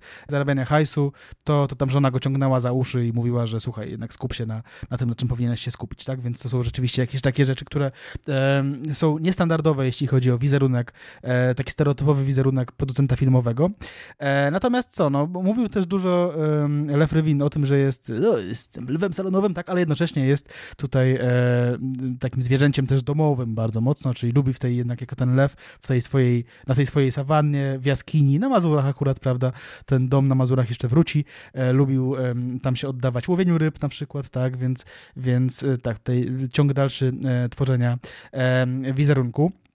Wizerunku, który, e, który też był jakoś tam uzupełniany poprzez jego liczne znajomości z osobami z kręgów e, politycznych. E, wiadomo było, no, że, że, że jest no, bliskim znajomym kolegą Aleksandra Kwaśniewskiego e, i, i też z paroma innymi politykami e, SLD e, się znał. E, gdy SLD wychodziło na prowadzenie w sondażach przedwyborczych w roku 2001, to nawet pojawiły się jakieś takie sugestie, że Lew Rywin mógłby zostać prezesem TVP. No w końcu nim nie został, tam pozostał w nim do roku 2004 e, Robert Kwiatkowski. No n- n- nie dziwi to jakoś bardzo, prawdę powiedziawszy, że Lew Rywin tam nie, nie był przymierzany na to stanowisko, no on był już po tej swojej jednak porażce e, w Kanal Plusie, tak, więc e, e, wydaje się, że, że, że jednak odpowiednie środowiska wiedziały, że to nie jest może najlepszy koleś do zarządzania taką instytucją, jaką jest telewizja. Ten wątek prezesury w telewizji, już nie publicznej, oczywiście tu jeszcze wróci, ale ta znajomość z Kwiatkowskim, ona była bardzo istotna dla Heritage, bo tutaj cytujemy za towarzystwem Lwa Rywina, za Rymanowskim i Siennickim. Z raportu ABW wynika, że w okresie 2003 TVP faworyzowała Heritage Films, przekazując jej na produkcję aż 25 milionów złotych. No w tym czasie tam TVP dorzuciła się m.in. do pana Tadeusza, pianisty, do Wiedźmina, to już taki dodatek od nas. To prawie tyle, ile telewizja wydała na współpracę z 37 innymi firmami. Kierownictwo telewizji praktycznie nie kontrolowało działalności firmy Rywina. Rozliczenie kosztów było często jednostronicowym zestawieniem akceptowanym przez agencję filmową TVP. Przy rozliczeniu pana Tadeusza i pianisty nikt nie analizował źródłowej dokumentacji księgowej, a przecież obie produkcje kosztowały telewizję ponad 3 miliony złotych. Biegły badający przepływy pieniędzy między firmą Rywina a TVP najwięcej zastrzeżeń miał do Wiedźmina. Telewizja przeznaczyła na film kinowy i serial 15 milionów złotych, co stanowiło 80% całego budżetu. Ale na jego dystrybucji w kinach, na kasetach wideo i DVD nie zarobiła nawet złotówki. Pieniądze trafiły do Rywina i dystrybutora firmy e, Vision. Pojawiają się zarzuty, piszą Rymanowski i Siennicki, że produkcja filmowa TVP służy do ukrytego finansowania lewicy. Ale to Ojej, już, no, je- no i ojej. co? No ale ktoś musi przecież. Skąd Leszek Miller miał wziąć pieniądze? Dajcie Znowu spokój. jakieś regulacje, znowu żeby się tłumaczyli z każdego grosza, Mateusz, nie? Przecież co to jest? Co to jest? Gdzie my I żyjemy? tak ktoś by wziął te pieniądze, Tak. Bartek, nie? No to, no to dlaczego, dlaczego nie akurat my? A też ta kasety wideo z Wiedźminem, to znowu tyle zarobił ten Wiedźmin na wideo, to jest akurat moja teza prywatna. Czy to jest taki cymes od razu, te, te kasety i te płyty DVD z Wiedźminem? No tak, ale to już są wyniki śledztwa po 2002. Na razie tutaj wszystko jest git. E, mówi się też o jakimś cichym porozumieniu między Rywinem a Agorą, no bo ci drudzy mieliby kupić Polsat, chcą mieć własną stację telewizyjną i Rywin miałby zostać tego Polsatu e, nowym prezesem. No i co? Kończy się rok 2001, 2002 i czasopismo Gentleman, numer pierwszy e, czasopismo Gentleman obwieszcza, że Lew Rywin został gentlemanem roku. Tutaj mamy zdjęcie, dumny ze statuetką. Statuetka też z kapeluszem, tak w ogóle z melonikiem, co prawda, ale Jezu, ona wygląda jak hełm niemiecki z czasów II wojny światowej. wygląda to dosyć dziwnie rzeczywiście. No i mamy jeszcze w tym numerze pierwszym 2002 e, wywiad z Lwem Rywinem, troszkę tam o produkcji filmowej i tak dalej. No i e, Rywin deklaruje, nie robię listy przyjaciół ani wrogów. E, I odpowiedź, listy Rywina pan nie robi? Nie, za to robię coś, co nazywam prywatnym abecadłem. Może kiedyś na któreś tam swoje lecie opublikuję wspomnienia o ludziach, których znałem i znam. Jakieś ciekawostki, anegdoty nie tylko o Polakach, o znanych na świecie postaciach też. Kiedyś uświadomiłem sobie, że lista, którą do tej pory wziąłem na warsztat jest imponująca. Czas pomyśleć o publikacji. Lista Rywina, abecadło Rywina i... To jest jeszcze bardziej niepokojące abecadło, Bardzo nie? to jest dziwne. Przy okazji czekamy cały czas na tę książkę. E, no i tak, no z tego co widzieliśmy, to jest jeden z ostatnich takich przedaferowych wywiadów, które dotyczyły gdzieś tam pracy producenta. Jeszcze tam w 2002 roku będą wywiady e, na temat pianisty między innymi e, w kinie, no a potem już wiadą inne tematy, niekoniecznie filmowe, chociaż jest to temat bardzo filmowy, jeżeli chodzi o materiał, przynajmniej na film, na dobry film dokumentalny Mhm. który jeszcze nie powstał, natomiast nie dotyczy to bezpośrednio e, kina. Tak, tak, tak. Jeszcze raz, drodzy wydawcy, o ile nam wiadomo, Lew Rywin jest teraz łatwo dostępny. Jeśli bylibyście zainteresowani książką Abasadu Rywina, to, to wydaje mi się, że, że mogłaby dość szybko powstać. Tak, no zanim przejdziemy może do setupu e, afery Rywina, e, to może jeszcze powiedzmy, że oprócz tego, że mamy szaliki w sklepie i że mamy spotkanie w kinie Elektronik, to jeszcze w piątek jest spotkanie autorskie z nami w Bukowskim w Poznaniu. E, Serdecznie zapraszamy e, poznaniaków i nie tylko poznaniaków, wszystkich, którzy chcą na przykład przyjechać do Poznania specjalnie na tę okazję. Piękne miasto e, i bardzo intensywne roboty budowlane. Piękne, tak, tylko teraz biją w tej galerii Poznania, nie? Jakieś, No, jakieś to się pojawiły. Także, także piękne, ale troszkę 2003 z tymi gangami małolatów. To tak Tam Rychu okazji. cię obroni, Mateusz, spokojnie. Jakby jak pójdziesz, to, to wiesz, no tam biega w y, pelerynie. Anyway, przejdźmy może do, do, do, do e, prawda, e, głównego dania e, tutaj, jeśli chodzi o ten, do tego uczca, powiedzmy, e, który jest związany ściśle z lwem Rywinem. E, mianowicie do, do afery Rywina i tutaj, żeby przejść do afery Rywina, musimy troszkę nakreślić kontekst, e, jeśli chodzi o zwłaszcza rolę Agory w dyskursie publicznym końca lat 90., w ogóle właściwie całych lat 90. i, i początku lat zerowych. No, Agora miała taki status, jaki miała, tak? Znaczy rzeczywiście była e, bardzo mocno opiniotwórcza, tak? Czasem się dzisiaj używa tego słowa w stosunku do, do podmiotów, które opiniotwórcze wcale nie są. To jeśli ktoś powie, że e, Agora czy Gazeta Wyborcza była opiniotwórcza, to faktycznie była. E, czytamy e, w książce byłego dziennikarza Gazety Wyborczej, no, konserwatysty raczej, takiego powiedzmy na tle innych dziennikarzy z tamtego środowiska mocno, mocno konserwatywnego, Romana Graczyka. E, tutaj jest fragment z książki z roku 2021 e, Demiurg, to jest e, biografia e, Michnika, bardzo, bardzo długa biografia e, Adama Michnika. Cytuję.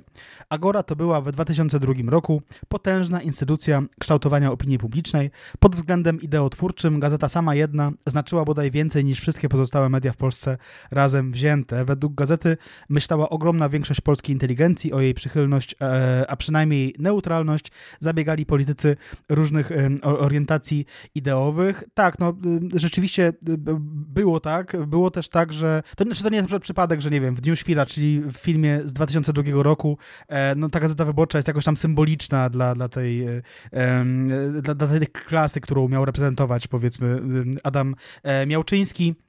Przy okazji ta, e, ten status Gazety Wyborczej, Agory i w ogóle samego Adama Michnika no, był, był, był źródłem licznych e, e, bólów, e, bóli, dupy tylnej części ciała, e, środowisk prawicowych. Tak? No, to nie jest przypadek, że Ziemkiewicz w ogóle napisał książkę, która się nazywa Michnikowszczyzna mm -hmm. i mhm. e, o ile pamiętam, dużą część Polactwa też poświęcił Adamie Michnikowi. No tak, no faktycznie dużo się wtedy mówiło po prawej stronie o tym, że, że ta gwiazda śmierci po prostu wisi nad Polską i, i, i tylko tam E, e, decyduje o tym, które środowisko po prostu e, intelektualne albo nieintelektualne w Polsce będzie naszym alderanem i które trzeba będzie rozpierdolić w żadnym mach, a które nie. Pozdrawiam fanów Gwiezdnych Wojen. Pozdrawiamy wszystkich Warseas. Tak, no to trzeba zaznaczyć rzeczywiście, że to był zupełnie inny rynek medialny niż dziś. No bardzo, bardzo zdominowany jednak przez Gazetę Wyborczą. Tak ograniczając się tutaj właśnie do prasy. Y, Agora miała oczywiście apetyt na więcej, co jest tutaj jedną z przyczyn całego zamieszania. No wedle danych Związku Kontroli Dystrybucji Prasy, no dzienny nakład wyborczy w 2002, przypomnijmy, że afera wybuchła pod sam koniec roku, on wynosił 536 tysięcy mm, egzemplarzy, absolutnie najwięcej ze wszystkich dzienników. Druga w kolejce była Rzeczpospolita, która się sprzedawała i wydawała się e, dwa razy gorzej, czy dwa razy mniej licznie. Tak więc naprawdę było się tutaj czego bać. Ta opinia Michnika i opinia dziennikarzy Gazety Wyborczej, ona była bardzo, bardzo istotna. Krótko o samym e, Adamie Michniku, no dlatego, że jest to postać o bardzo ciekawej i obszernej biografii. Jest to materiał na po prostu długie, długie godziny tak naprawdę, jakaś taka rzetelna sylwetka. No ale Michnik, no Michnik już po okrągłym stole no, bardzo mocno lawirował między środowiskami, gdzieś tam tak naprawdę próbował je łączyć może, no łączyła go zażyłość z Kwaśniewskim, no, kontaktował się z Rakowskim, jednocześnie był naczelnym gazety, która się wywodziła przecież z opozycji antykomunistycznej i to był dalej jej rodowód, tak? To, to nie jest tak, że Gazeta Wyborcza to w 92 to już jakieś, to już wszystko po prostu jakiś komunizm, nie? To absolutnie, no to była jakaś taka baza ideowa. Wałęsa co prawda zabrał Gazecie Wyborczej z okładki ten znaczek Solidarności po tym, jak Michnik poparł Mazowieckiego w sporze z prezydentem, ale to tak czy siak była tutaj bazowa, bazowa historia.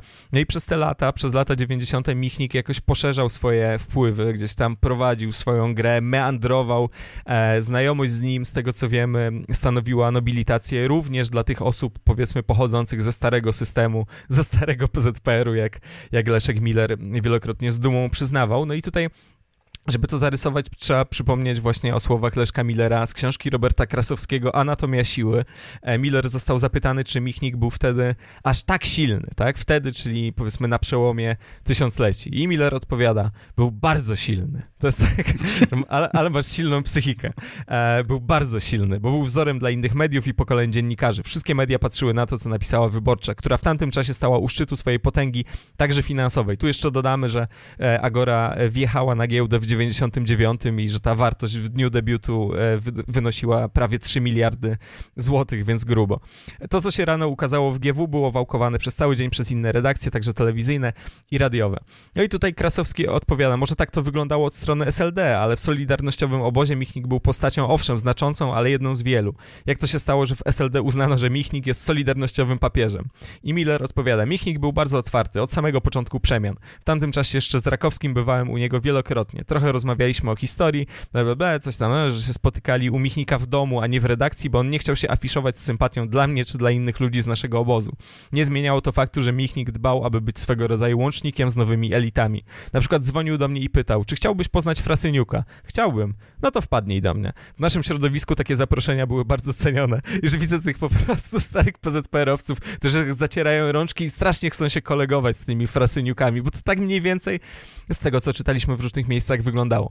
No i Krasowski e, tutaj odpowiada, to jest ciekawy proces, bo nadaliście Michnikowi pozycję, której we własnej formacji nigdy nie miał.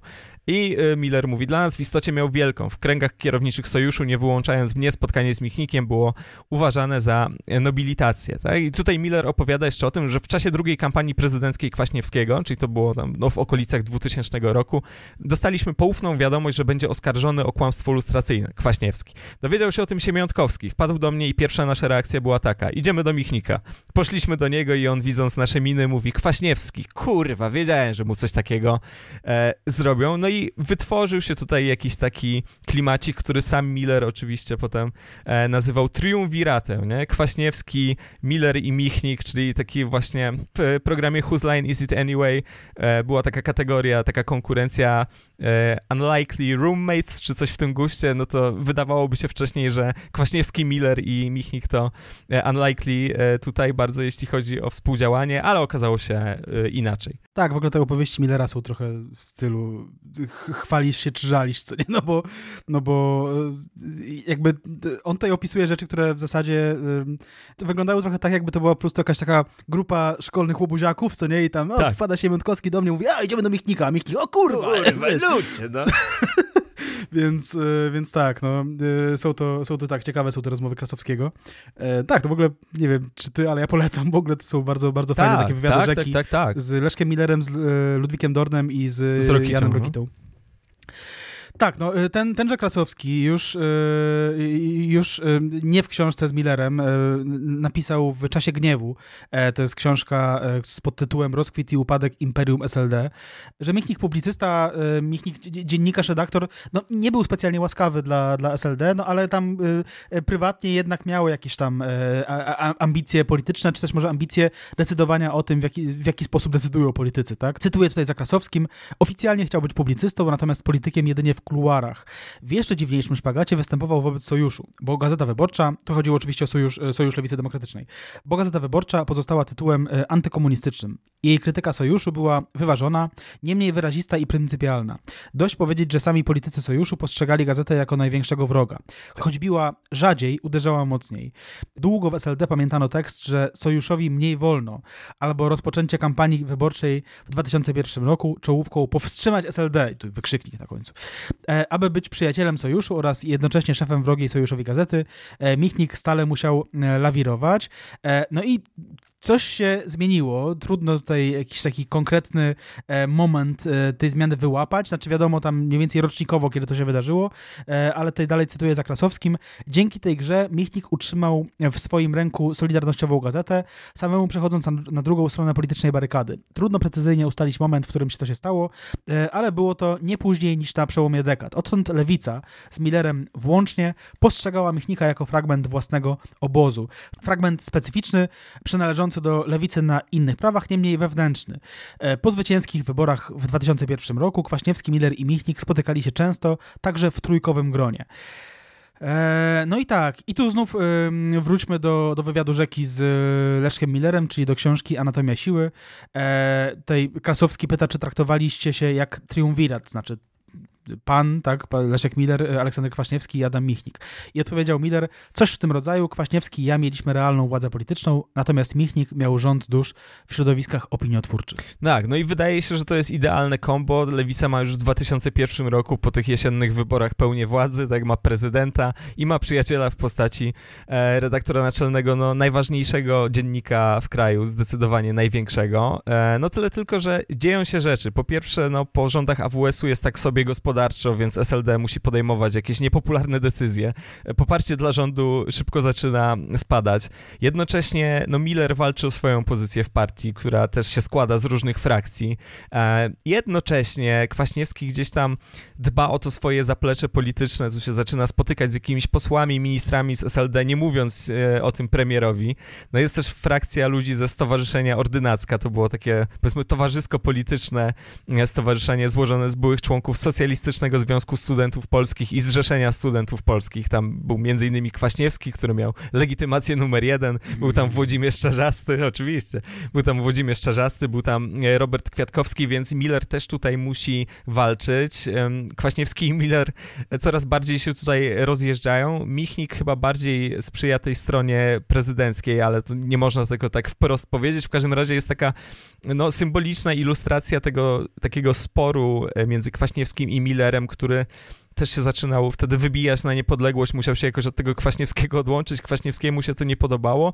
No i to tak wszystko działało, że jak e, w Dublinie zorganizowano uroczystość e, z okazji inauguracji polskiego członkostwa w Unii Europejskiej, nie tylko polskiego oczywiście, no to przyjętą praktyką było, było to, że no wciąga się na maszt flagi tych nowych państw członkowskich, no i w przypadku innych krajów zajmowali się tym premierzy, natomiast Kwaśniewski po prostu miał bardzo duże parcie na to, żeby też to zrobić razem z Millerem. Miller mu tłumaczył, ale wiesz, no to po prostu, nie? Tak, premier, premier, premierka. Kwaśniewski uparł się, że on nie, nie będzie uczestniczył w taki sposób, że tam siedzi koło e, męża prezydentki Irlandii, jak jakiś po prostu, wiesz, paść, tylko musi w tym uczestniczyć. Trzeba było mu dostawić krzesło. O tym Leszek Miller wspominał w wielu, e, w, w wielu wywiadach i wielu wypowiedziach.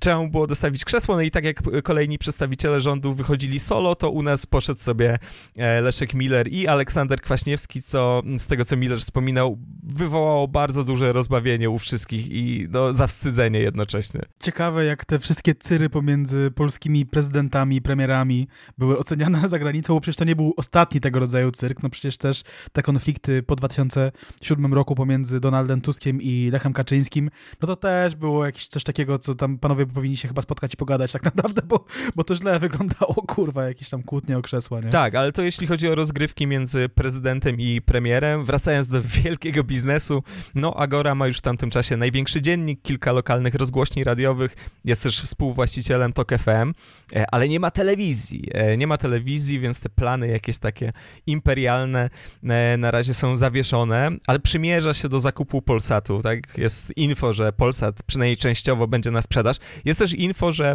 państwowe wydawnictwa szkolne i pedagogiczne, w których jest ponoć mnóstwo kasy, mają zostać sprywatyzowane. E, no i e, tak się składa, że poza Agorą chętne było też wydawnictwo Muza kierowane przez Małgorzatę Czarzastą, e, żonę Włodzimierza Czarzastego, który się pozbył tych udziałów w wydawnictwie w 2000 roku, gdy został sekretarzem Krajowej Rady Radiofonii i Telewizji.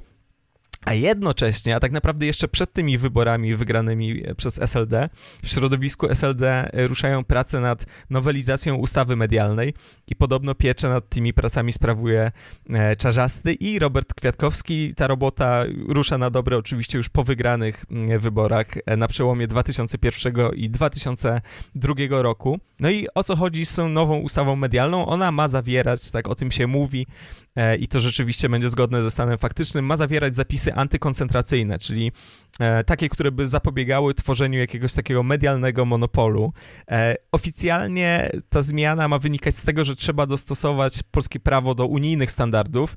Nieoficjalnie mówi się o tym, że ta nowa ustawa ma po prostu ostudzić zapał agory, mówiąc delikatnie, i żeby nie powiedzieć właśnie, że mają tutaj po prostu upierdolić dzieją się dziwne rzeczy przez kilka miesięcy w związku z tą ustawą, bo to pojawiają się jakieś zapisy, to znikają. Tam Aleksandra Jakubowska, która bardzo chciała pracować przy tej ustawie, ma swój spory udział w tym zmieniającym się tekście.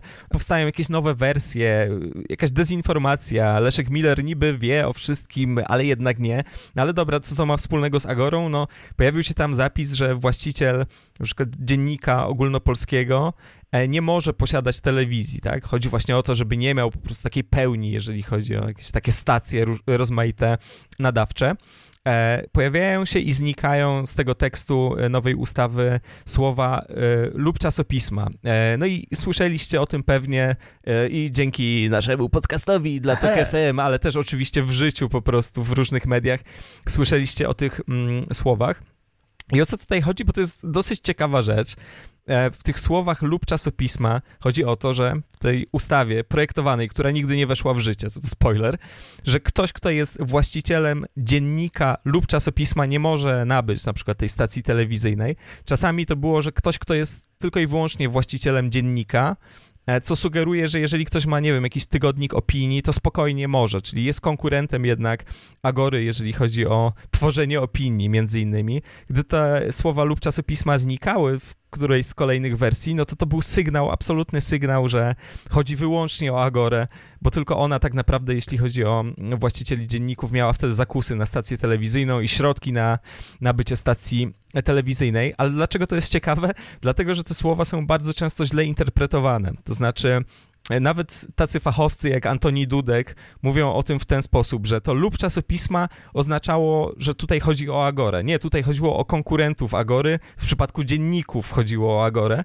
Jest to o tyle zaskakujące, nieraz się już powoływaliśmy tutaj na profesora Dudka jako źródło. Jest to o tyle zaskakujące, że w kolejnych wydaniach historii politycznej Polski, która no, jest rozszerzana tam raz na jakiś czas o kolejne lata. I też redagowana. I redagowana, nie zostało to poprawione. To się oczywiście też pojawia w różnych artykułach na temat afery, że te czasopisma to chodziło o Agorę, a nie, że dziennik e, to Agora. E, no ale dobra, no dziennikarze, natomiast tutaj mamy do czynienia z historykiem i to dziwne, że to nie zostało poprawione, ale to, to taka no, ciekawostka może dla 15 osób, ale chodziło w tych czasopismach właśnie o to, że jeżeli dziennik i czasopisma, no to ogólnie cała prasa, a jeżeli sam dziennik, no to jest to ewidentny, ewidentny cios, e, ewidentny sygnał w stronę Agory i Gazety Wyborczej. Tak, no w sumie z tej, z tej ustawy też y, nie były jakoś specjalnie zadowolone, czyli nie wyczekiwały jej prywatne, prywatne stacje, prywatni nadawcy, dlatego że okazywało się, że Krajowa Rada Radiofonii i Telewizji miała mieć większe e, kompetencje, e, poszerzone kompetencje, jeśli chodzi o e, odbieranie koncesji i przyznawanie koncesji, tak, więc, więc tutaj też e, nie było wielkiej, e, wielkiej radości e, z, z, z, tych planów. Te, przy okazji pojawił się stary pomysł Lwa Rywina, żeby sprywatyzować może dwójkę i... i, i a jak? A, bo, bo czemu nie, tak? I u, uczynić z tej, z tej dwójki coś w rodzaju, coś w rodzaju antyagory E, no, te, wszystkie wątki powrócą chyba w, tam w kolejnej części e, podcasteksu mm. o, o, o Lwie Rywinie i o aferze Rywina już w zasadzie. Ta druga część będzie ściśle. I o dalszych losach naszego bohatera. Natomiast tutaj jeszcze musimy posiedzieć chwilę w roku 2002. E, Mateusz, no 28 lutego roku 2002, co się wtedy wydarzyło? skończył się w Polsce komu... Nie, czekaj, to nie to. To chyba moje 13 urodziny. Wszystkiego najlepszego. Tak jest. 100 lat. Wszystkiego dobrego. Dzięki. a przy okazji, jeszcze z tej okazji e, jakby mm, Zygmunt Solosz, prawda, złożył 30 życzenia, przywiózł jakiś taki duży zestaw klocków Lego. Chciałbym, stary. Chciałbyś. A następnie udał się do Adama Michnika i, i, i, tam złożył e, wstępną ofertę. No cała ta historia wynikała z faktu, że tam chyba Solosz trochę się przeliczył, jeśli chodzi o jakieś tam, e, o pewne inwestycje, powiedzmy, ze swojej historii, tak? I, i, i Polsat znalazł się w trochę tam w kłopotach finansowych. Spokojnie, panie Zygmuncie, kiepscy będą lecieli jeszcze 20 lat, bez przesady, tak? Może początkowo początkowo to nie, nie będzie tak dobrze leciało, ale później będzie pan zadowolony. E, znów tutaj cytujemy za, e, za, za, za towarzystwem e, Lwa Rywina. Obszerne, zawalone książkami mieszkanie redaktora naczelnego wyborczej lśni czystością. Na stole stoi kilka butelek wódki, mhm. dwie wody mineralne i szklanki. Ale ile, ile, A, ile szklanek? Gracze, gracze, gracze, tak, tak, tak, ale sama woda, żadnych, żadnych kapri. jest. E, Adam Michnik przyjmuje u siebie Zygmunta Solorza. W końcu, jeśli chce się ubić interes, to trzeba się ze sobą dobrze poznać. Michnik sypie dowcipnymi opowieściami z przeszłości, rozmawiają o polityce. Szef gazety i właściciel Polsatu czują się zagrożeni zwiększającymi się wpływami SLD. Przypuszczają, że ekipa Leszka Minera chce dokonać skoku na kasę i media, boją się Krajowej Rady podporządkowanej SLD. Nazajutrz Adam Michnik występuje w politycznym graffiti, e, sztandarowym programie e, publicystycznym Polsatu. Trudno tego nie zauważyć, dlatego Grzegorz Rydlewski, szef doradców premiera, telefonuje do Zygmunta Solorza i zaprasza go do kancelarii premiera. Ekipa Millera jest przekonana, że lada dzień zostanie podpisana umowa e, Agory z Polsatem. No i tak, no i tak to miałoby wyglądać, znaczy to, to, ja, ja, też jakoś tam, nie wiem, no, mo, może byłbym ostrożny z, z, z, z, mm, przywiązywaniem się do takich narracji typu, no przyszli tam Michnik z Solorzem, napili się w wody, po prostu kupili dwie bonakły i po prostu lecieli z tematem, bo jakby, no, jeśli to było spotkanie dwustronne, no to, no to tam prawdopodobnie nie było żadnej innej osoby, która byłaby w stanie, było tam skryby, który po prostu spisywał, e, tak, jakby co tam, jaką pizzę zamówili panowie, więc e, to są pewnie domniemania jakieś tam, chociaż czy one są bardzo nieprawdopodobne, że tam panowie sobie się, się postanowili napić w, w, trakcie tego spotkania? Nie jest to bardzo nieprawdopodobne. Być może też, że rozmawiali z Solorzem, w sensie z wąsami e, Solorza, bo on sam nie mógł się spotkać i te wąsy opowiadały o tym, jak tak. to wyglądało. Niewykluczone, mimo że nie jest tutaj Solorz cytowany, być może coś było na rzeczy, no. No i tak, no, anyway, sama ustawa tam utknęła w martwym punkcie i tu na arenę wydarzeń wkracza, no, znowu na arenę, prawda, żeby tam zerzeć paru chrześcijan, wkracza Lew, Lew Rywin, który ma, ma pewien pomysł. I, I, jaki jest to pomysł? Tutaj znów e, e, książka Rymanowskiego i Siennickiego.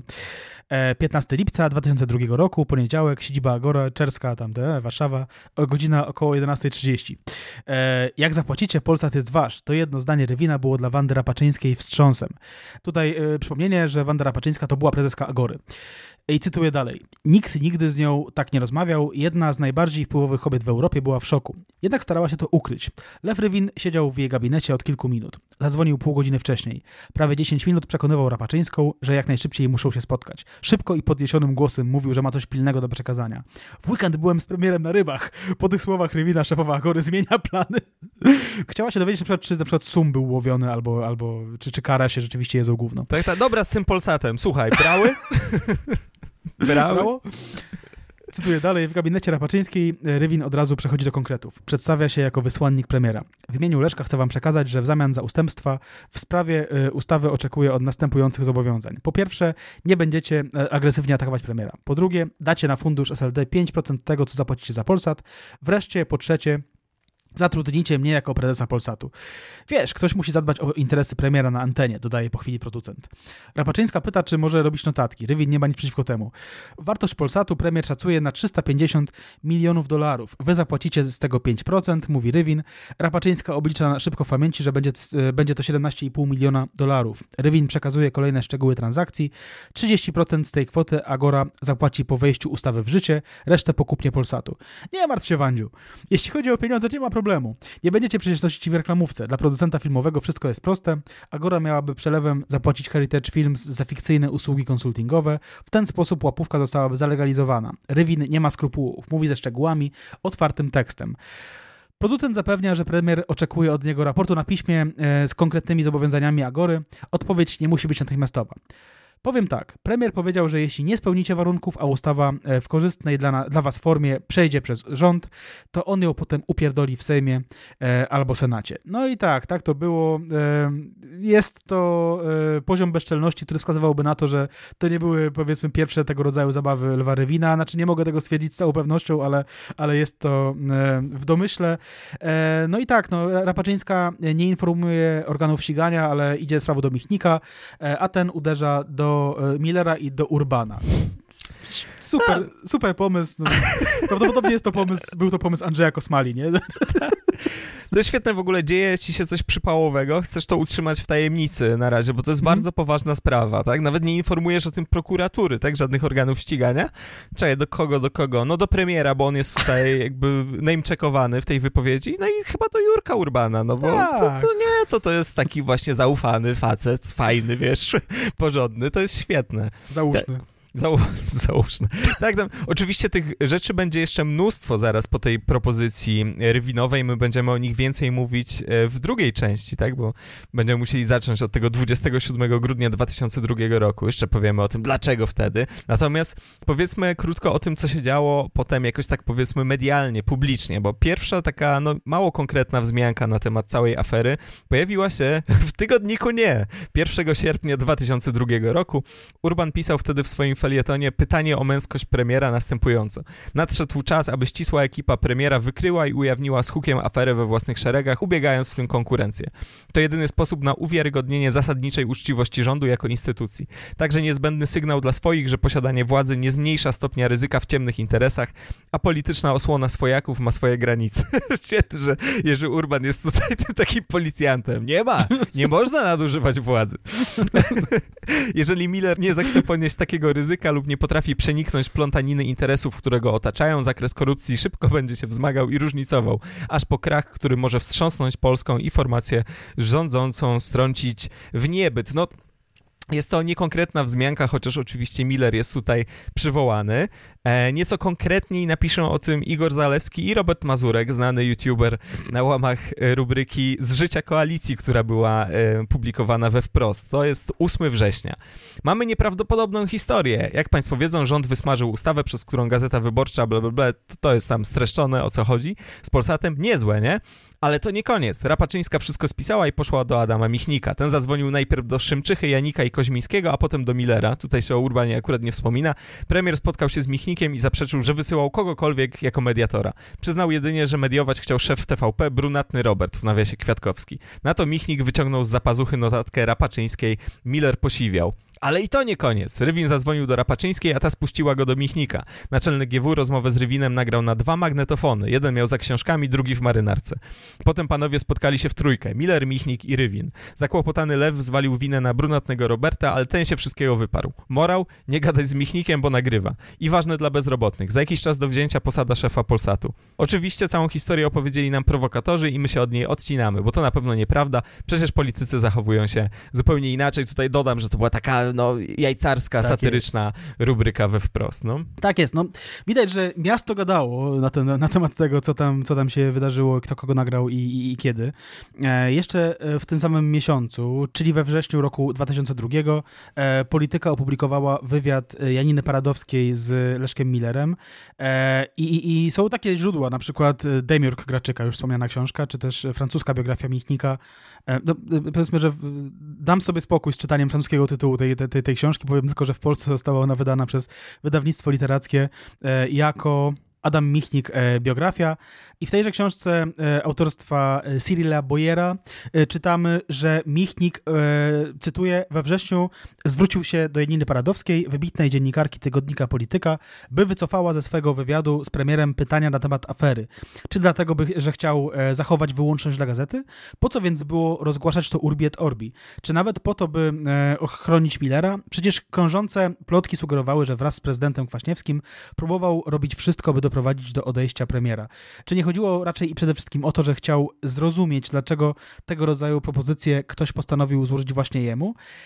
No i właśnie, no i, i, zbliżamy się tutaj do grudnia roku 2002, w którym to grudniu, e, no już, prawda, zostało wylana ta woda z tej, tej, tej szklanki i już e, nic nie pozostawiało e, wątpliwości co do tego, co się wydarzyło, dlatego, że e, w, w Gazecie Wyborczej z 27 grudnia e, ukazał się okładkowy artykuł, e, słynny tekst Przychodzi Rywin do Michnika, o którym opowiemy w drugim odcinku o Lwie Rywinie, proszę Państwa. Opowiemy też, dlaczego być może ten artykuł ukazał się do dopiero 27 grudnia 2002. Tutaj będzie dużo, dużo e, tajemnic i dużo szczegółów, także trzymajcie za nas kciuki. E, tajemnica Sagali. Tak, tajemnica będzie. Sagali. Tak, na razie, na razie taki fundament tutaj wylaliśmy, e, przynajmniej mam nadzieję, pod całą aferę.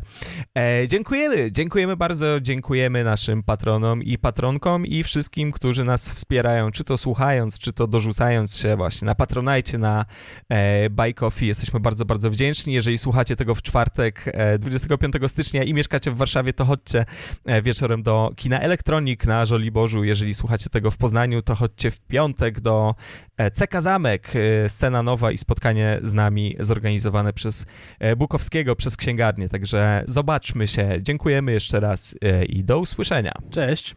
Podcast przygotowali Bartek Przybyszewski i Mateusz Witkowski. Czytał Tadeusz Drozda.